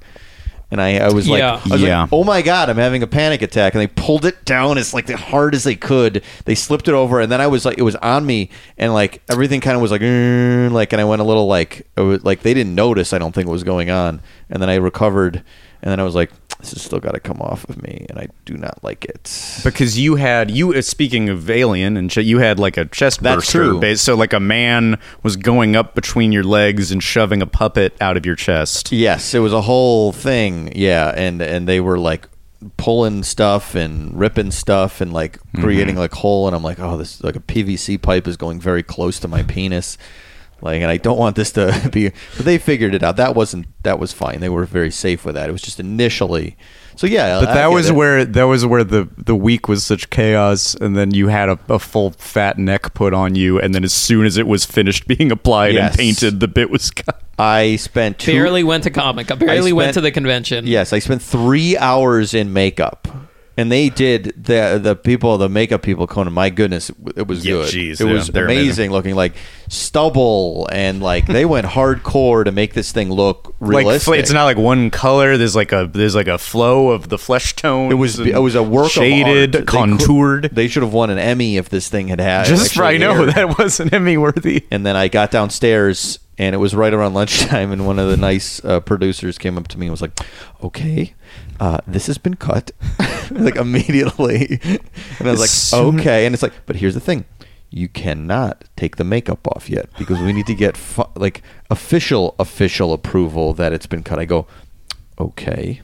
So I sat there and I had my lunch in front of me, and it's very hard to eat with all that makeup on. Oh yeah, even So- just a fake beard is pretty annoying. to- Right. Yeah. So I said, and this is what you learn when you've been t- a little bit in the business. I'm not acting like I'm a grizzled veteran, but you always, here's my advice always ask twice. Ask a couple times. Hey, yeah, measure twice, cut once. Yeah. That's what they say. yes, exactly, Jason. Never Thank heard you that for one. that. Better learn that if we're going to be working on those docs. So I said, I went up to the, the nice gentleman and I said, look, I would like to eat my sandwich.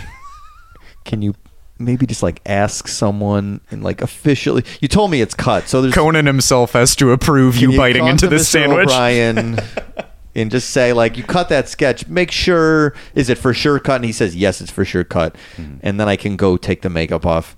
And he was like, "Oh, okay. And then he like checked and he's like, when the makeup comes back from lunch, you can take it off. Okay, fifteen okay. minutes. And I was like, thank you so much. I really You're just, sitting be there, nice. your mouth just just, Just drooling, nice. waiting for that sandwich. Yeah, but many times in that scenario, they would have let me sit all day.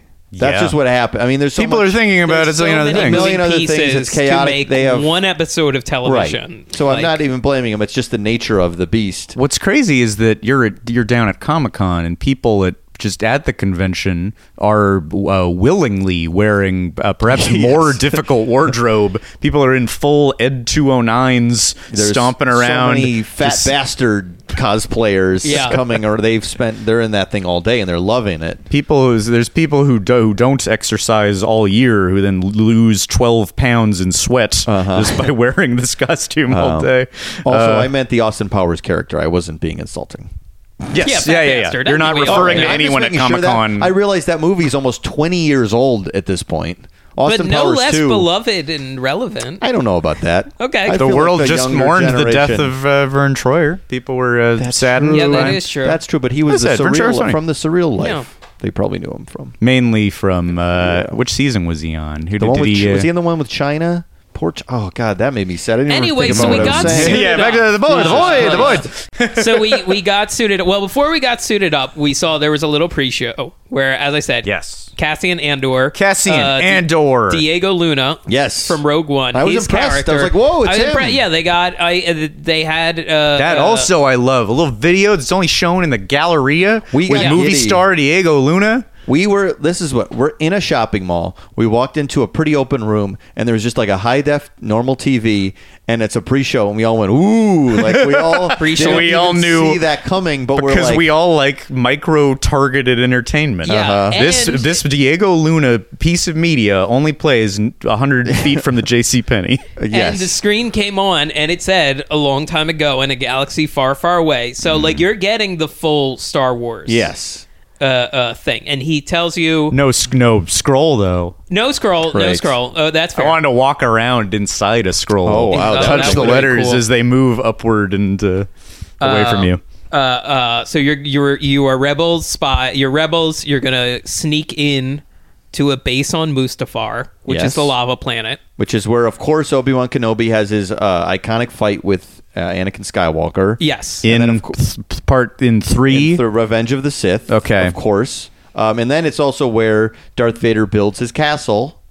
Mm-hmm. Vader's Yeah. castle is on Mustafar. You see it a little bit in Rogue One when he makes that pun right. to Ben so Mendelsohn. You you are Orson sneaking Krennic in. is that the character's name, Jason? Director Krennic, I believe Yes. in Rogue One. Yeah, Okay, that guy good. was great. Ben Yeah. Mendelsohn. Yeah, I like that guy. Um, so you are sneaking. They've stolen a transport uh, vehicle, and you're sneaking in in disguise as stormtroopers. Yes. and that's your mission. And then you go get suited up for the mission. and you're going to get you're going to get like a little little pill shaped item that I couldn't tell if it was like a uh, if that was like a thing I could hold in Oh. my hand or a, uh, Yeah, a thing or- that I could fit it was a into crate, entirely. yeah. It was okay. a big crate. It was a but big yeah, crate. We couldn't quite tell You're- the scale. you're of it. I was I was for- really nervous about that. Actually, if you if you listen to the audio, you recorded audio, you'd probably hear me going, "What is the what is that? What's the size of it?" Like I was worried we couldn't get out of here Right. un- unless I recognized what the what the the cargo thing was. Right, right. Is it something you sell at the container store? Uh, it's very similar to the poster tube. I feel like, where you would, you know, of course, Sure. re- uh, uh, send a poster in the mail. So that that is the the MacGuffin of the story. Yes. That you know And there's he sh- some sort of super. we- I think they allude to like it's something powerful. It's some yeah, sort of yeah. It's a weapon little thing. vague, but then the he, Allspark. he has it is like a lot like the Allspark. Yeah. He also then has like a gunfight in the video Oh yeah, Diego Which Luna starts fun. having a gunfight with someone or a, bl- a blaster off-screen. fight. Yeah. because it's one of those where like w- we don't have much time and Yes. there's and there's there's uh, rounds being fired and Right. explosions going off and rumblings but he took the time a, a And it's theme, so- a Talk to theme us. park trope. I'm always on board. It always so- gets No, me. It so always exciting. works. And it's great too because literally within a hundred feet there's a cheesecake factory. Yeah. It's so great. Like we're watching this video on a TV, and I'm not being facetious. It's just, you, it's just there's an extra fun element to the fact that we're we're watching a pre-show ride, as you said, near the J.C. Penney. and we didn't know what was like you don't know where you're being led once you're in the helmet so Right. they could have walked us across the street over to the sprinkles cupcake atm That's true. Quick get quick, uh, get a- one Quick, get your money out. what do they Credits. Sorry. wow credits. it's so credits. real eat your Um, eat, eat your Mustafar uh, rations. Yeah. yeah. it would have been that you it's an atm dispensing that rising bread that magic bread Oh, which is from, the uh, best part of Force Awakens, and I like Force Awakens. but Okay, agree. Everyone loves that rising bread. Yeah. Uh, so you're you're suited up, and they they get the helmet on you, but they don't put the visor down until they put you in what is literally a very tiny a room. tiny room, yes. And, you don't- and I believe they said, "May the force be with you," and close the doors, and then it tells you put the go- put the visor down now. Yes. and the room.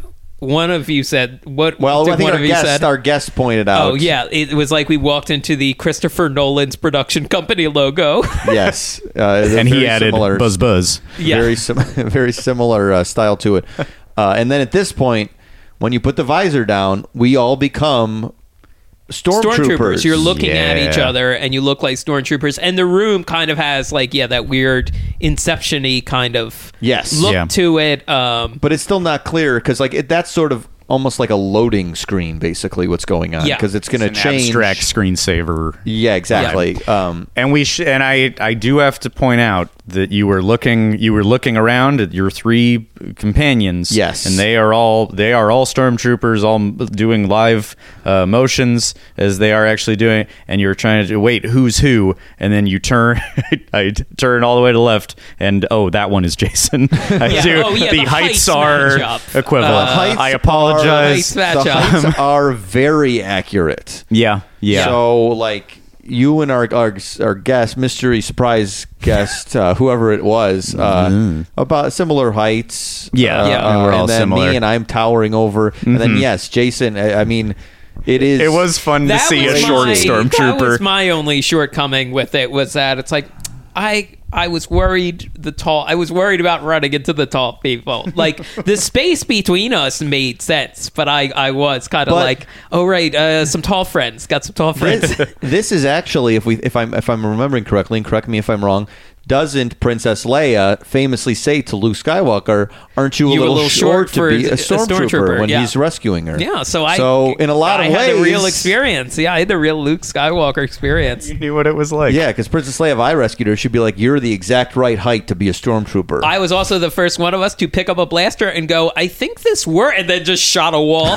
you did comically like shoot your gun accidentally, like your gun misfired. Yeah. like the way the misfit stormtrooper would Yes. do. Yeah. yeah. it- you do kind of get to be like the you know like I- like the jokesters, the guys who don't belong. Like the only thing that's weird about this world is you. As- and we weren't. We were pretty committed. We weren't like Yeah. you know Yeah, riffing no, or tearing we the thing apart. on but board and uh that yeah that room with all the lines eventually it like starts to transform Yes. and you are on the ship. So it so yeah, it basically changes into like sort of just what look like kind of metal walls, and a door opens, and then like very like too close to your personal space is K2SO, and he's very tall, and I think we all went ah! Like yeah.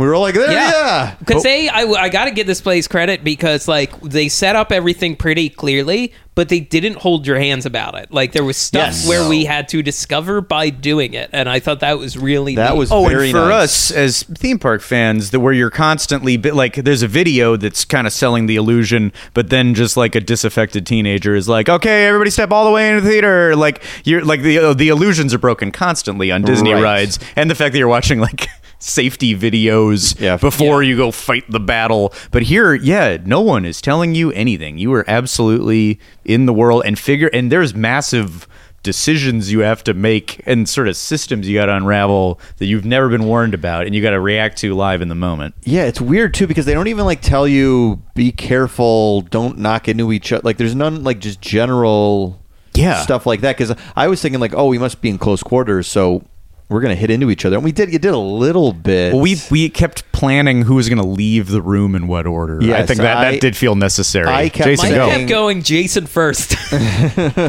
Shortest one first. You were oftentimes though by the door. I think I think I would just say. i think that was right you were trying to get And- out. You were trying to escape every room. I were mean, in. ye- uh, uh, I would. Well, I just wanted to keep going. I mean, like, yeah, I think I was the first one when the doors opened up when the ship landed, and then you got to go across a catwalk. Like, I was walking through, and I grabbed. That was the first time where I was like, "Oh, this door frame. I can touch this door frame." yeah, I didn't One touch thing we should have tried was Well- touching the robot that we yes, said at because the he end. was there. Yeah, yeah. So The all, a lot of robot's the stuff. So so what happens? Yeah. So so K2SO welcomes us basically into the main like cockpit of the ship, Yeah. and he tells us sit down, and that's kind of the first crazy part Oh, too. right, yeah. Because we all four of us just sit down in different chairs. you look and there's a bench and they like the trust that the whole thing that- Yes. like like what what it buys to here sit and then you do sit and it works you're like now you're now you're less afraid of everything all my fear Yeah. from the suiting up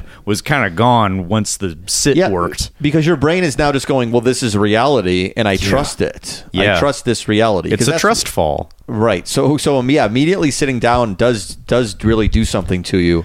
And you're looking up and it's a cool looking ship and the guy whoever the guy is a pilot up in spoiler the- alert, uh, he gets killed later. That's him, right?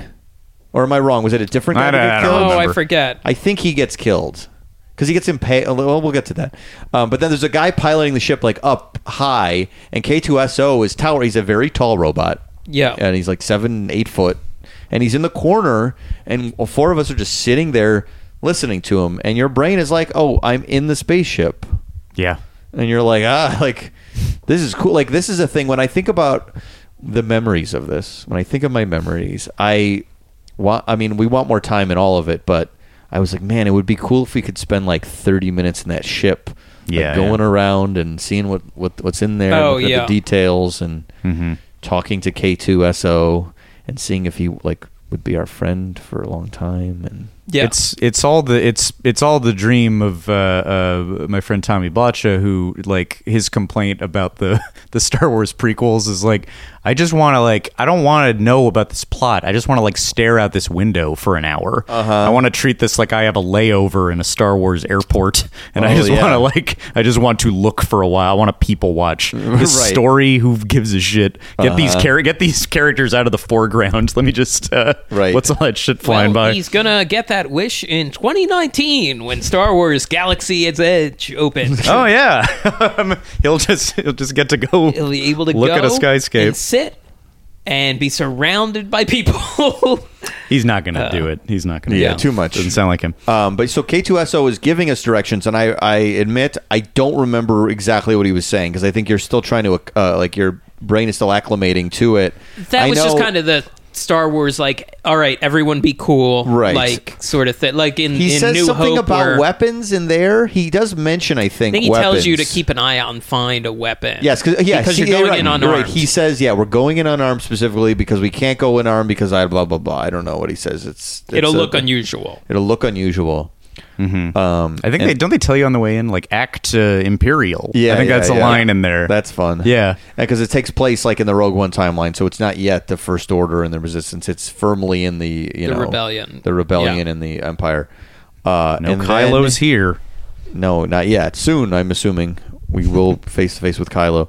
Uh, then, which then comes the scene, which may be my favorite scene in the whole thing. We get on a little platform. We land close to Mustafar.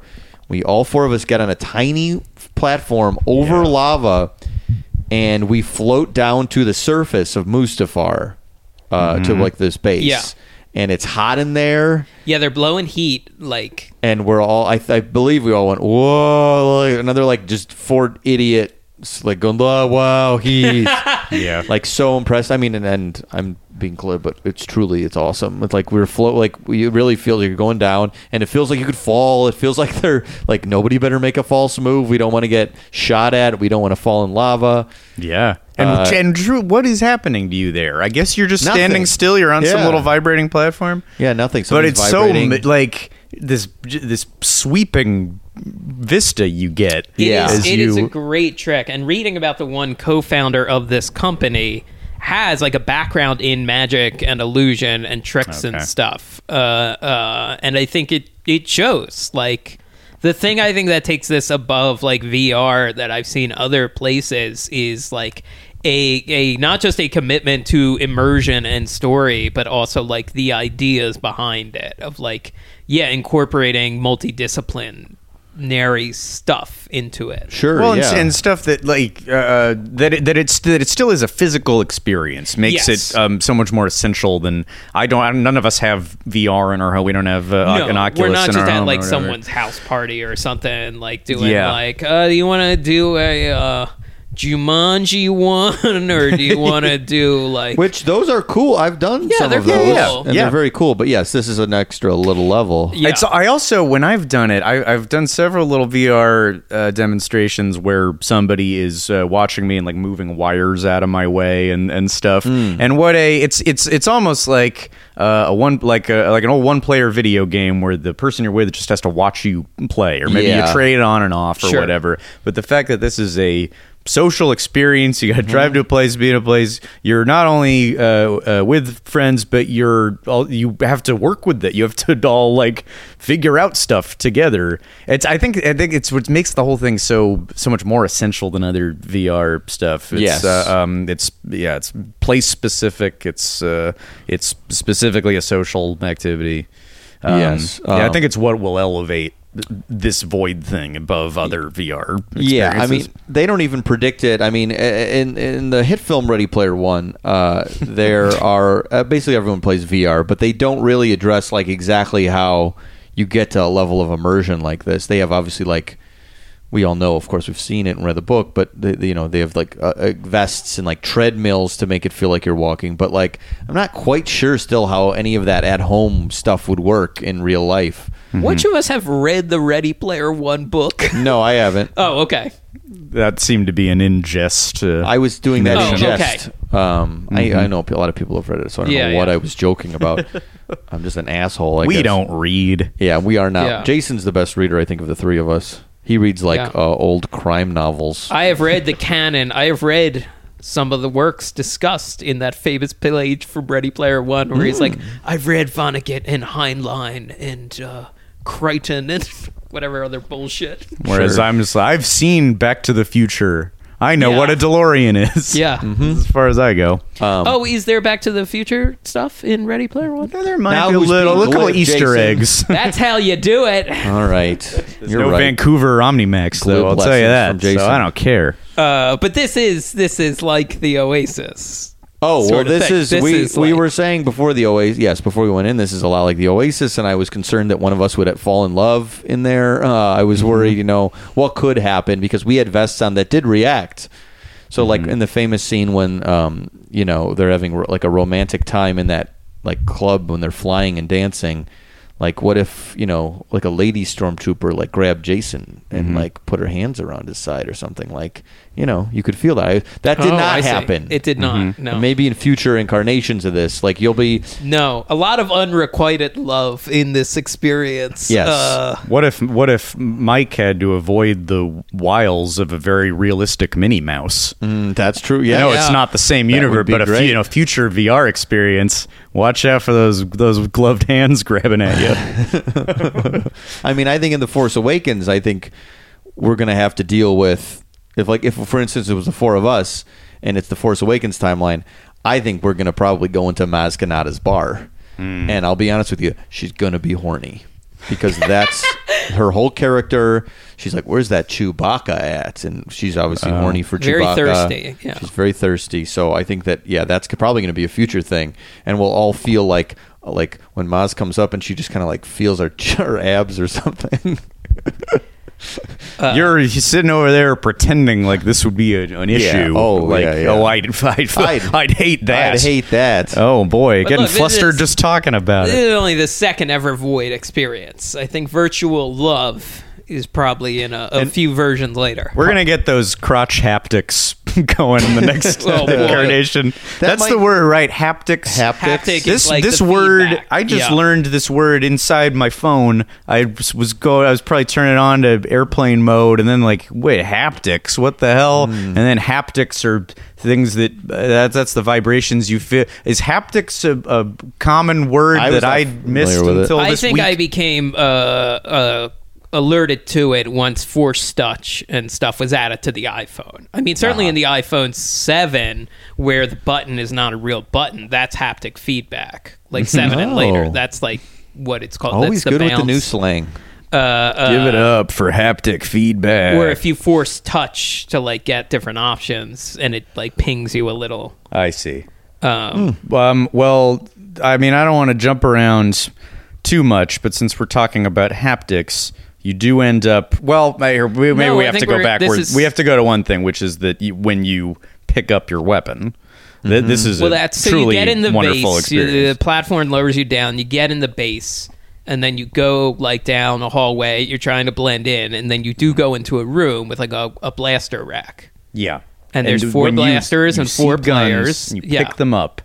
That They is are real. a And truly real. insane experience. Yes. I remember hearing that that was something that happened and thinking, "Oh, cool." And then, but to be doing it to like that they've earned the trust where you pick up and I and then you can and you can cock it and everything. Uh-huh. Do you cock? Did the I cocking didn't do realize anything? cocking was a thing until later. I started to. I couldn't really tell. I think it, it helped with the speed of rate of fire. Maybe Did you cock it immediately? Because when you misfired, Uh, when you- no, and honestly, I kind of pulled the trigger just to see what happened. I kind of like wanted to I see. thought you did like a Gomer Pyle style, like you shot the rifle into the floor accidentally. Well, I think if even if we had just walked back into the back hallway with the weapons, I think that same thing would have happened. The alarm because the alarm Uh-huh. starts going off. Well, I, I would be interested to go in. Now we're all, as you, as everyone knows out there, good boys, um, and we followed all the rules. We tried to do everything perfectly.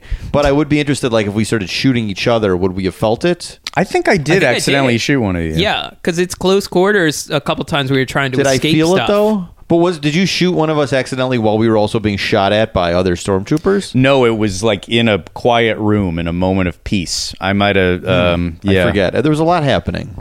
Yeah, Yeah, we're not the biggest gamers and we're not the most graceful. So uh, Sure. No, so a lot of so you pick up Um, guns and then you end up in a in, a, big battle firefight, across yeah. uh yeah uh, across a big lava river.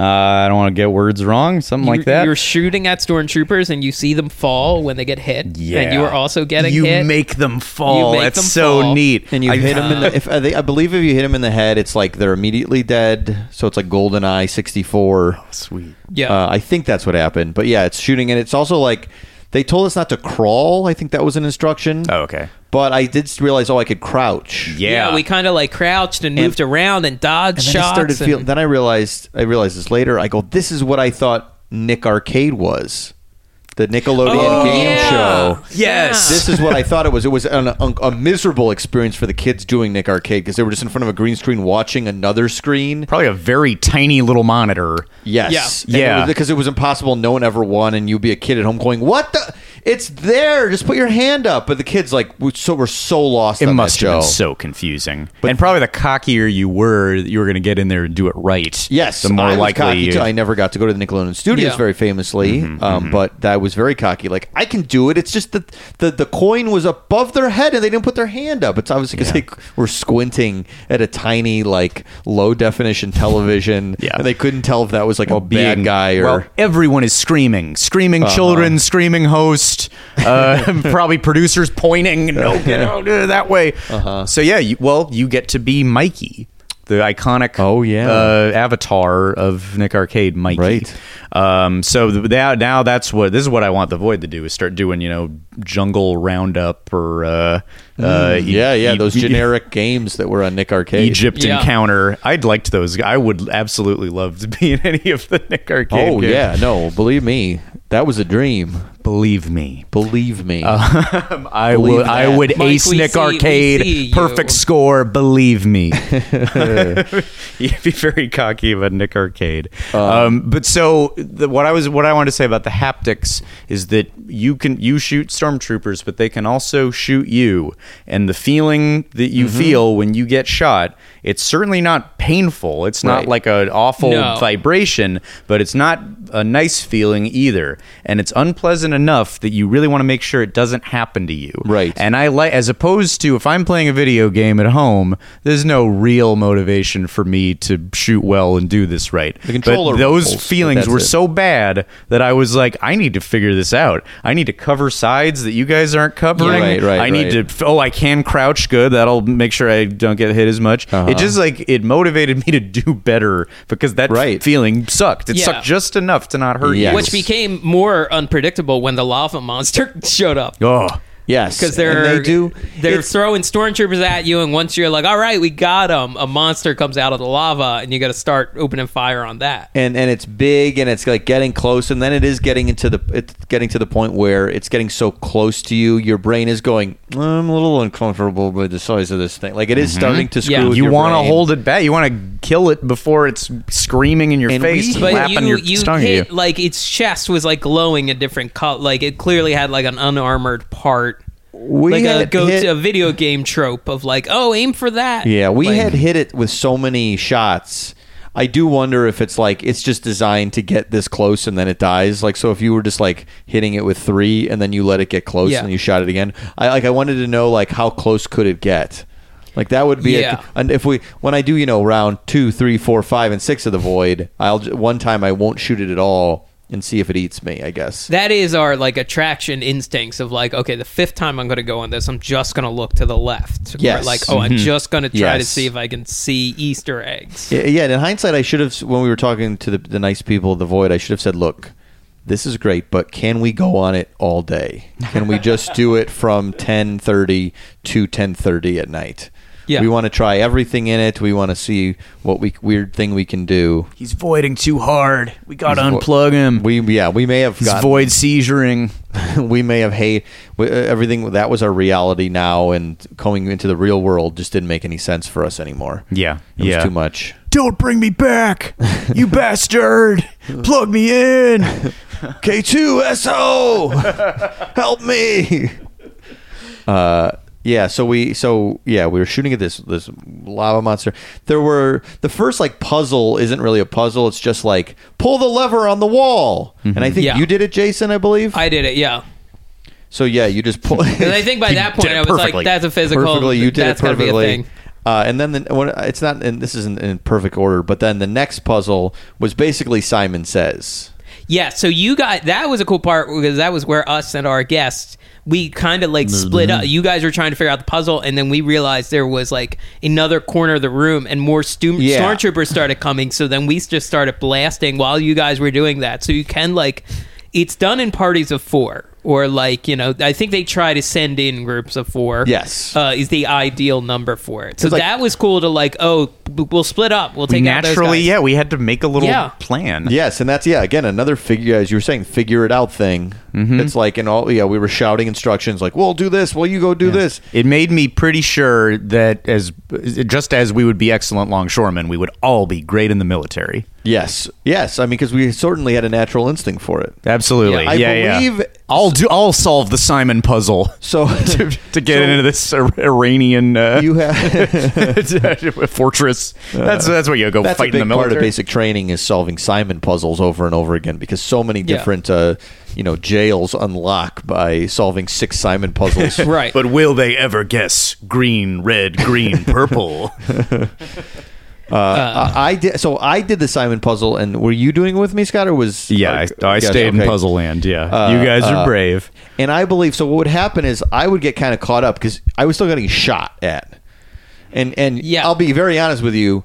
You and our guest was not. Do, we're not doing a great job holding them up because I was getting hit while I was doing the Simon puzzle. oh, So well, so are we.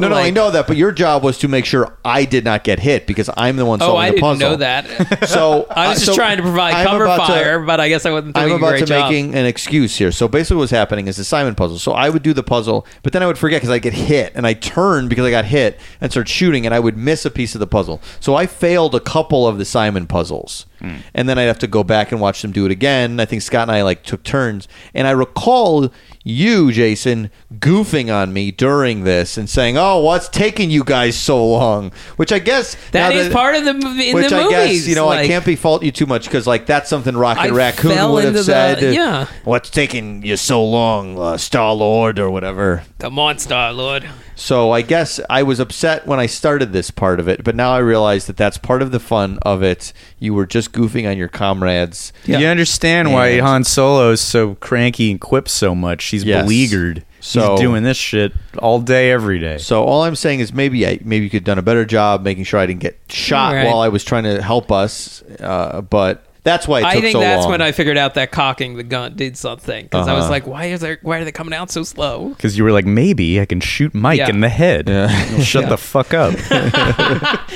you were taking out all the aggression uh, from from us goofing on you on the podcast, and you were like, Yeah. "I'll just shoot this." Years guy in and the years head." of it. I'll show you who's the shortest stormtrooper. I I will be mayor someday, and you won't be in the in the cabinet. I'm gonna be like boss. I will be boss. What a what a what a tremendous ending to that experience of like only you emerged from the void. you had Yeah. taken the three of us out, and you were like, "I did it alone." Well, what Wait, happened to where your are friends? they? Where are I- their bodies? The lava pit of Mustafar.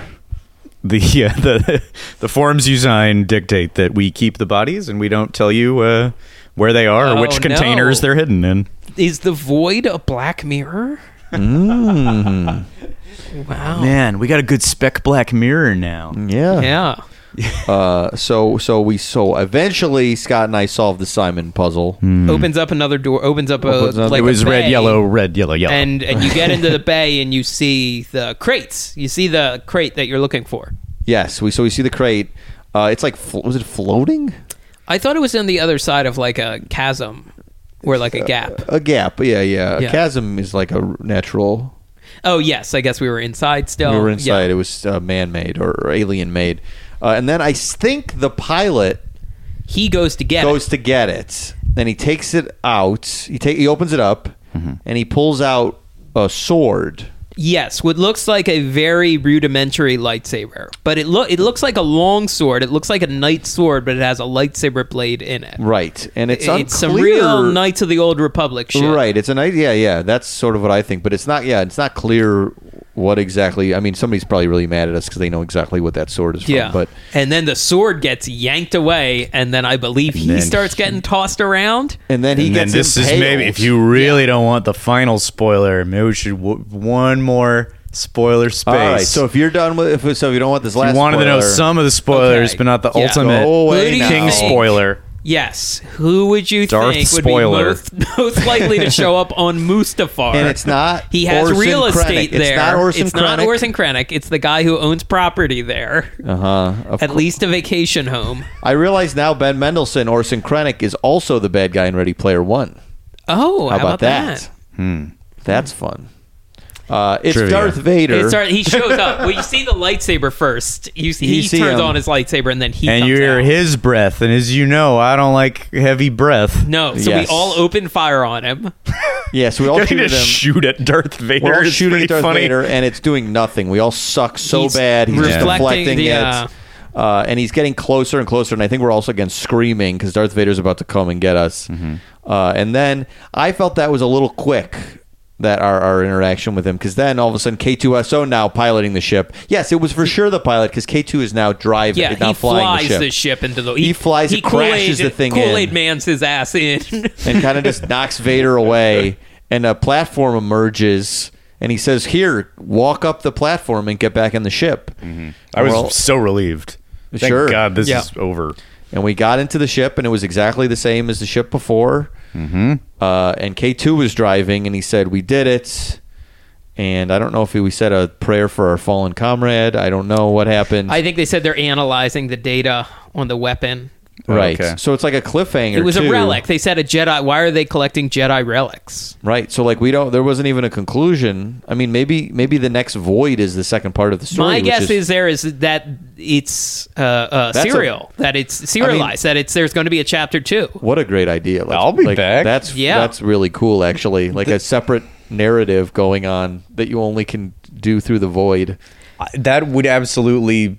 That would uh, sell me, it, and if it's not so serialized, you wouldn't understand it. Like you could start with that one, and it wouldn't uh, Right. screw you up. It's still the basic thing. We got to get in and out, and we got to find a thing. but if yeah, if you if they announced you can continue the story. Oh, I think you yeah you course I knocked that out in the pre like you know on your last mission you Yeah. found this and hmm I would that, that was our friend Andrew Grissom's uh, uh, proposal of like a way to make this thing more uh, you know enticing and, and uh, essential to do is is not only that but he was saying and I think he's right like if you could keep a consistent uh, uh, character profile like if you could like if they Oh, because we had wristbands that uh, uh, that you- that they scan and so if that contained if you brought that back in four months and they could refer to stuff that you did wrong or or Yes. right It's talking like the Star Wars, uh, Star Wars Land stuff, where they're saying if you You'll have a you- reputation. Yes, if you do bad on the Millennium Falcon ride, they'll be like, "I heard what happened on the on the Falcon or whatever." Like same thing with this. It would be great. Also, our our guest. Our, our friend said um, he thought it- there should a scorekeeping element would be fun as well. Mm-hmm. That oh, doesn't really who really had happen. the most accuracy Yeah, who had the yeah, just to yeah. sort of see, yeah, what what that was like. I mean, it does, and I guess if we're being realistic, it shouldn't have that because that's not how the real world works. But it's a fun element of like, oh, we got I to think play it is a again. fun We got to play again because we got to see you if you can get your like a higher. It'd be funny if they gave you a score at the very end, if it wasn't in your in your field of view, but then at the end, like, or or, I, uh, I got forty and Mike got a Uh-huh. hundred thousand. or it just Yeah. got sent to you later. Yeah, I would yeah. be interested. I mean, I like playing rounds of uh, uh, PUBG of Player Unknown's Battlegrounds. Mm-hmm. Like a, at the end of each bout of that, like there is like accuracy, kills, survival time, that sort of thing. And I know that's very popular in those big battle royale kind of games. Yeah, so all Well- that stuff is fun, but I get why it's not in there, and it's not necessarily necessary. Well, do, uh, let's. wh- Why don't we talk about uh, about pluses up, about ways to how, how does this become? I think we were all really impressed by this, but how do they take this to the next level to where this is really a, a thing that you, that you do? Uh, um, because I think it uh, could be, and uh, Matt Mazzani, who I mentioned earlier, is really a fan of all this stuff, and he he said it's like you know if escape rooms can become as much of I think Yeah. it could be uh, analog to escape rooms, and that you don't do it all the time, but it's an it's an event, and you go spend money and uh, Right. get a bunch of friends together. It's a you know That's a fun great thing to do with comparison. people. I never really thought about it because it is priced like according to escape room like Yeah. ways. So it, it is tickets are thirty dollars, like twenty nine ninety Mm-hmm. I'm sure there's going to be specials at some point or like group rates. I have to. Th- I'm, I'm Mm-hmm. sure they're looking into uh, uh, that sort of thing. I was very interested when we were coming out. There was a mom and like a 10 year old boy there like at the front desk like talking so what is it and they're like explaining it and they're like, "Oh, okay, that sounds." And she's like, "You want to do it?" And he's like, "Yeah." And she she's like, "Okay, we'll take two. And he's like, "Oh, cool, you're gonna do it too." Like, so they were walk-ins. They walked in and they hmm. sold them on it. And you know, I I think it was smart to put it in the Glendale Galleria because mm-hmm. that shopping complex and the Americana next to it. I think people are spending a little more money at those. Kinds a higher mall. It's a higher yeah. end mall. It's Um, a rare mall that's not dying not and decaying. dying. Yeah. So, um, Yeah, I you eat think a ten dollar piece of cheesecake and then you walk over and a thirty dollar. yeah. What a um, night. I I Ride the trolley? think they could. I mean, one thing I would say is like, all right, in in you know, once this is cooking, like drop the price to like twenty dollars even. Sure. Now I don't know that'll happen. I don't. That clearly it's If not it's- a case for escape rooms are doing plenty well. They're all at the $25, 30 dollar price rate. Right. Um. Uh. Uh. Yeah. So I think that Alien one is a little less. I think that's closer to twenty. But honestly, they're getting walk-ins, and there were people right before us, and there was people right after us. So it seems like it's doing well. I think Yeah. they have the, the the right idea attaching themselves to IP. Star Wars being the uh, the ultimate one, but a Ghostbusters one a, a cool idea. Although it didn't seem to penetrate as much. I hadn't heard about it before. Yeah. But um, it seems it does seem like the test for this stuff and for the Void will be like, could you do original stories this way? Would you get people in if it wasn't you're in the Star Wars universe? And I I I think, I think you could eventually. Yeah, because you have that's to be a real staple of like entertainment. Yeah. like where, where, whereas I think people still kind of go, ah, you want to go to a movie, and they when they say movie, they don't necessarily know what they mean. Like they don't necessarily Yeah. know what movie. It's just like, well, that's an activity we do. Hmm. So they'll be like five years from now, do you want to go to the void? Do you mm-hmm. want to enter the void tonight? And they'll be like, "What's playing at the void?"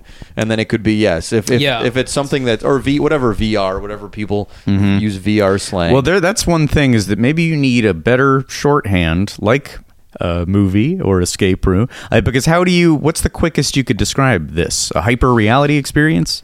Oh, you want to go to hyper reality tonight? Mm, not really. Great. I think the void. I mean, I think Yeah. the void is a Void good is a nice name. name, yeah. that is a catchy Good name. logo. I like the Void logo. Good logo. logo. Yes. Um, yeah, I mean, uh, past guest Eva Anderson saw the guys behind it speak Oh, yeah. at like an immersive theater conference and was very impressed. Hmm. Um, uh, uh, So go see him talk if they're in your town. yeah, so go see them talk. sure. And a lot, they've gotten a lot of good cover. A uh, Wired had an article about them.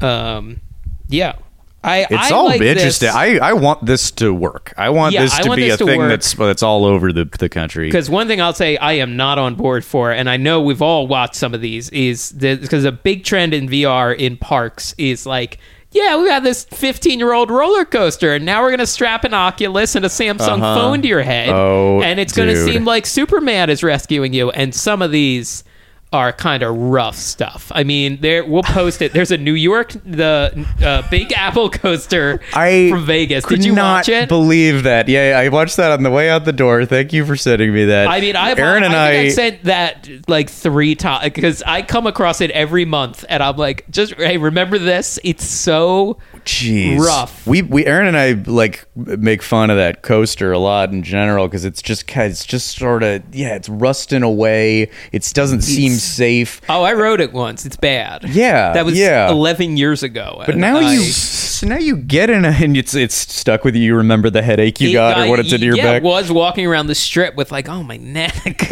right, right. I so that now you get on board a big long New York taxi cab and you put on a phone So- on over your face and you see a story about a area 51 bizarre. So yeah, basically, like to set up, there's that big, there's a big roller coaster outside the New York, New York ho- uh, Yeah. hotel and casino in Vegas, and yeah, as we were saying, it's It like goes it's like inside and it's outside. Huge. It's, It's huge very looking, big. but it's like shitty and decaying.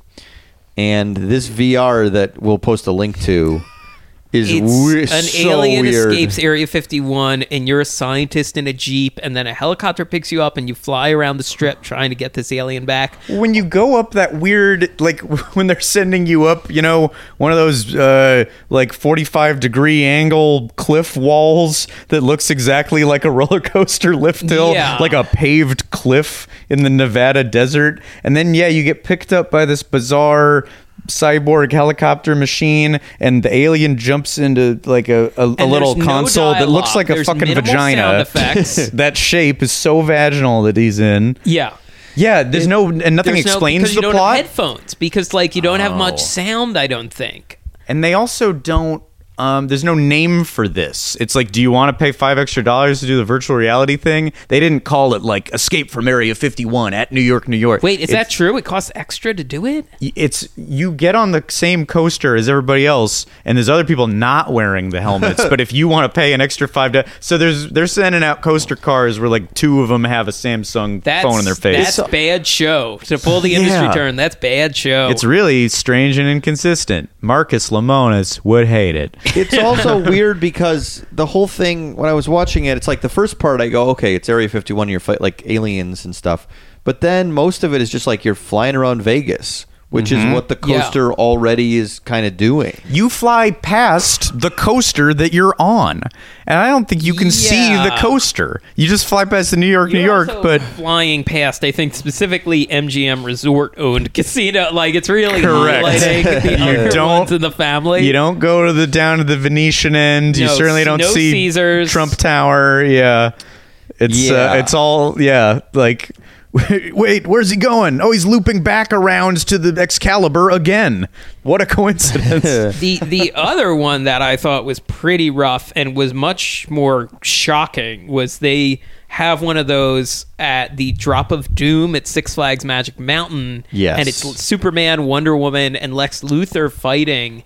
And also no dialogue. Literal word balloons appear. You have to read. You Yeah. have to read. It's very odd. you're It's on a an Traveling up Giant hundreds of feet in the air and reading. it's a very odd experience. And then you get dropped, and Superman catches you. Of course, there's a different one for there's a Superman coaster at one of the other Six Flags parks with a different like. Lex Luthor has a levitation gun, same Ye- gag right. from Star from Spider Man, the Yes. ride. Uh, the Amazing Adventures of Spider-Man, excuse me, and but it's just very odd. No one's talking. There's a little bit of sound effects. You can kind of hear the Superman theme. Probably, it's probably all combining with the the wind of in Well, that's the why Santa I think it is. Clarita. They, they don't want to put headphones on you, and the roller coaster sounds so overwhelming anyway. Mm-hmm. This is why the tech in the void looks great. I'm sure. I'm sure it could probably has room for improvement, but I think in five years it'll look uh, Yeah, like the Yeah. gra- super Because photorealistic. like yeah, it's the graphics are really really good. It's just but it is like a little dull and a little less bright than reality. But that's Sure. what is great but to pretty have. good and and good sound for sure. Oh, yeah, and yeah, yeah. Instantly responds to everything. Yeah, All of the, I mean, I'm sure there's sensors and stuff in the rooms, but most of the computing work is in the backpack. The Oh, okay. backpack Right. has processors and and graphics card. All of that's in the backpack and connects to the visor. and it's there's I mean there's a word the, some word came out that like the Millennium Falcon ride, which is going to be it's not like VR, but it is going to be like a giant video game that's supposed to look real to you, and it Mm-hmm. has eight processors going at once for each like car. industrial grade, like pro processors. Yeah, so too, for each- not like consumer grade. each ride vehicle has eight different processors working hard to render every single part like so that basically kind of means or it seems to mean that like like everything is like changeable. It's not just there's a background and a couple things you could get shot at. Like it seems like you could really like crash through anything you're seeing. Yeah. yeah, you're gonna be able to look around because all the and- processors working are like making everything like every piece of the background like changeable or destroyable or or who knows what exactly. Does this um uh Aaron is uh hates all of this. The idea that it's like interactive and you have tasks and stuff. Uh-huh. And I'd like to give a voice to the person who is uh, worried about having jobs in, in- within the ride. I can I understand that. It stresses me out a little on Mission Space having like even though it's just essentially a Yes. button to hit. Um is that valid? Is it invalid? Is it like is is it is is she just wrong? Is it super cool to Well- for it to be uh it depends because I don't think there's G forces pressing on you in the Millennium Falcon. Thank We'll see God. Everything Though, they've said. your head won't burst open. I think the Millennium Falcon. I think that really there's there's got to be a pilot and there's got to be a couple people shooting. There's got to be a cannon. but guy. there's six people. It looks like there's a six people in the cockpit. So it seems. I think, and this makes a lot of sense. Uh, there'll be a couple seats for people that just want to enjoy the show.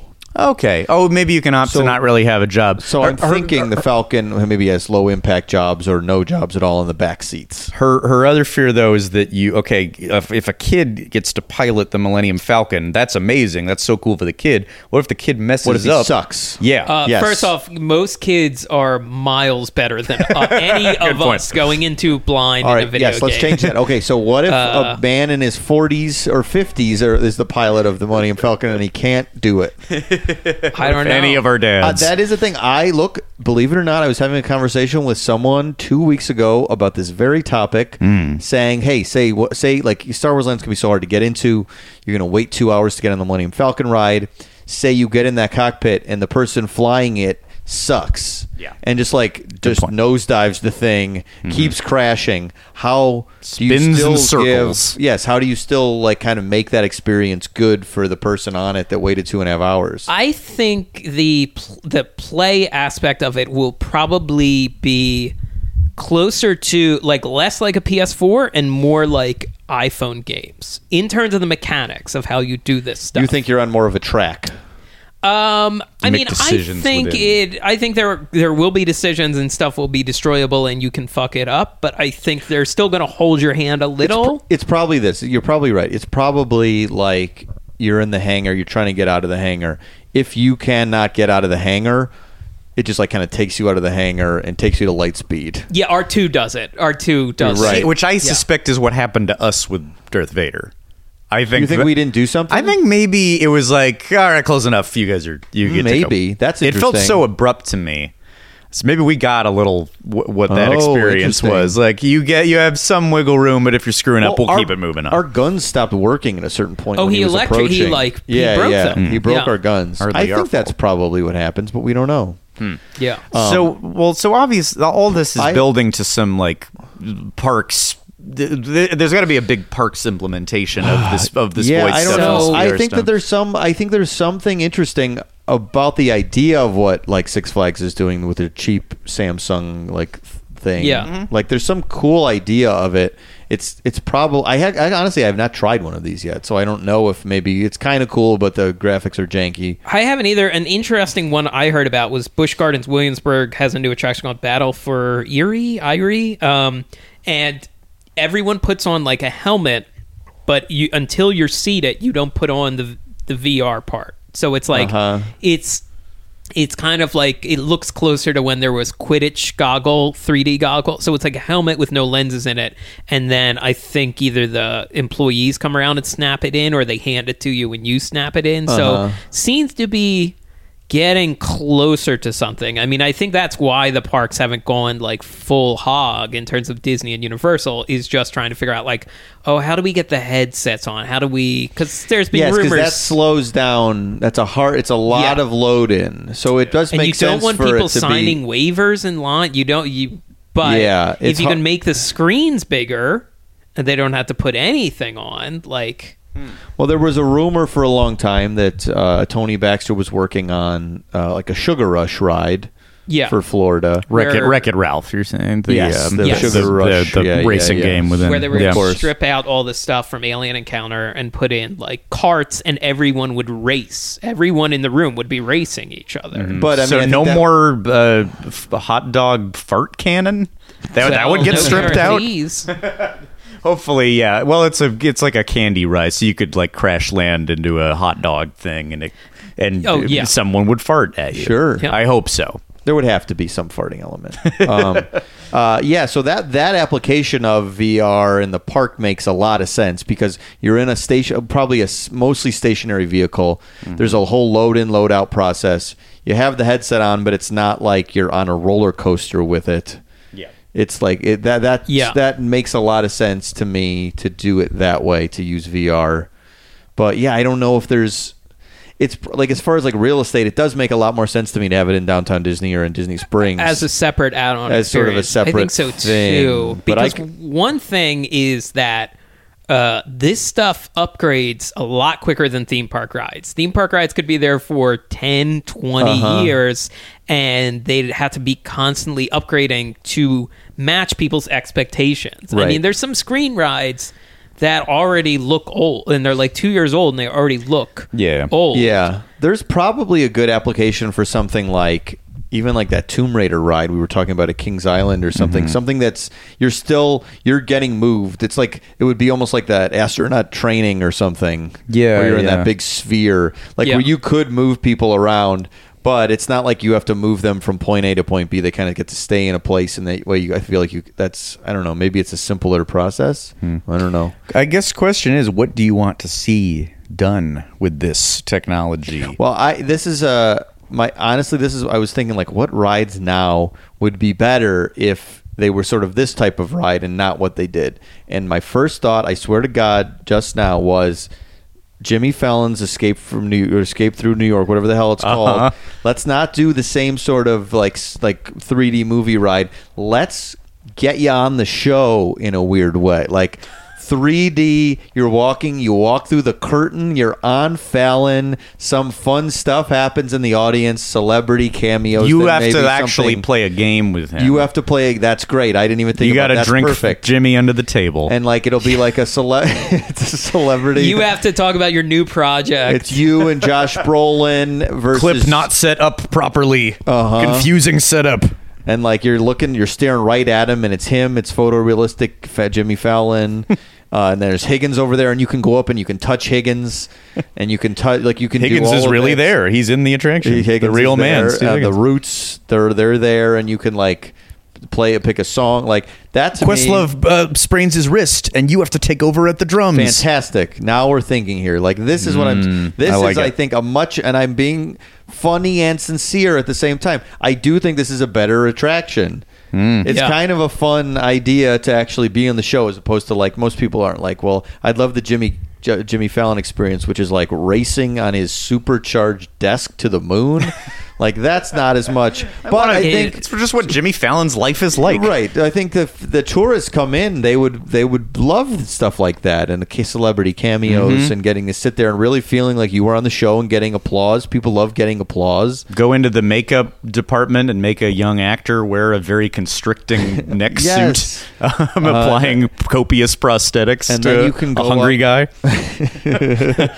and then you can go up and you can tour the SNL offices at 30 Rock. Mm-hmm. You know, you could. It's a whole 30 Rock, virtual 30 Rock. Virtual 30 Rock. Hey, it's Tuesday at 2 o'clock in the morning. You got to help these guys crack David S. Pumpkins 3. Yeah. oh my God, where are we? Oh no, we're in Matt Lauer's office. He's locked out. the door. Get out. Get out. Get Find out. a way out of Matt Lauer's office. He has the button under his desk. We've got to get out of here. Fire at the handles. Override the code. Red, yellow, green. There's Charlie Rose shaking a general to make that horrible TV show he was trying to make. Push him out the open window. He's a CBS man. What does he do? He shouldn't even have a general here. He's not an NBC guy. What's that sound? Oh no. Brokaw. Brokaw's here. He won't leave. They want him not to anchor the news anymore. Ah, Brian Williams is lying. He's telling another He's lie. telling a Oh, God. lie. He's making me listen to a playlist of his favorite tunes. uh, Rachel Maddow, Chris Hayes, and uh, Lawrence O'Donnell. They're spreading more fake news lies. Throw Oh, them out the window. Make Here them shatter on the ice rink. Uh-oh. Uh-oh. She's got a bunch of papers. Right, everyone just oh, look away. Everyone about look, everyone look Oh, away. God just ignore damn it. Everyone don't don't talk about it. Kathie Lee needs her box lot wine Oh, refilled. well, Oh my God. Be, oh my Again, God. I would kill we to be went on, on a hour there. three. That is, of I tell you, every goddamn mom and dad who love that fourth hour of the Today Show, if they mm-hmm. had virtual Kathie Lee and Hoda, and they got I to would. grab Oh a, my a- God. a, a wine and drink it, they would tell that story for the rest of their lives. And I'm not joking. I would do that. I wanna Jason, do that. I want to do it too. But that's a slow loader because you're spending a whole hour there. Ain't nobody leaving before Oh, the I hour's the up. full but there can be hour. multiple. There can be like literally make it 64 different tiny rooms, and you put everyone in, and you can load a ton of people that way. and they'll live respond to photos of your children that you show them. this is a legit good idea. We should maybe cut from the show because it's Yeah. so good. Because then we got to put it behind a And the paywall at least. finale, You you get to sing a song. You get to sing an old standard with Kathie Lee. You get Are the you kidding Christmas me? Carol. you get an avatar Two, like you, so so you get to pick your like movie star avatar as well. Mm-hmm. So before on the screens, like a test track, you get to pick the big wheels and stuff. But like you would get to pick like who do you look like or whatever. So then you get to buy the video or get sent the video of you in VR with Kathie Lee and Hoda as your avatar. Okay, so I could pick like I, I'm I'm Joe Biden, and I'm promoting my new book about what Yes. I learned from my children. Yes. yes. how my how my children and inspired me. trains. Uh-huh. and try taking the train.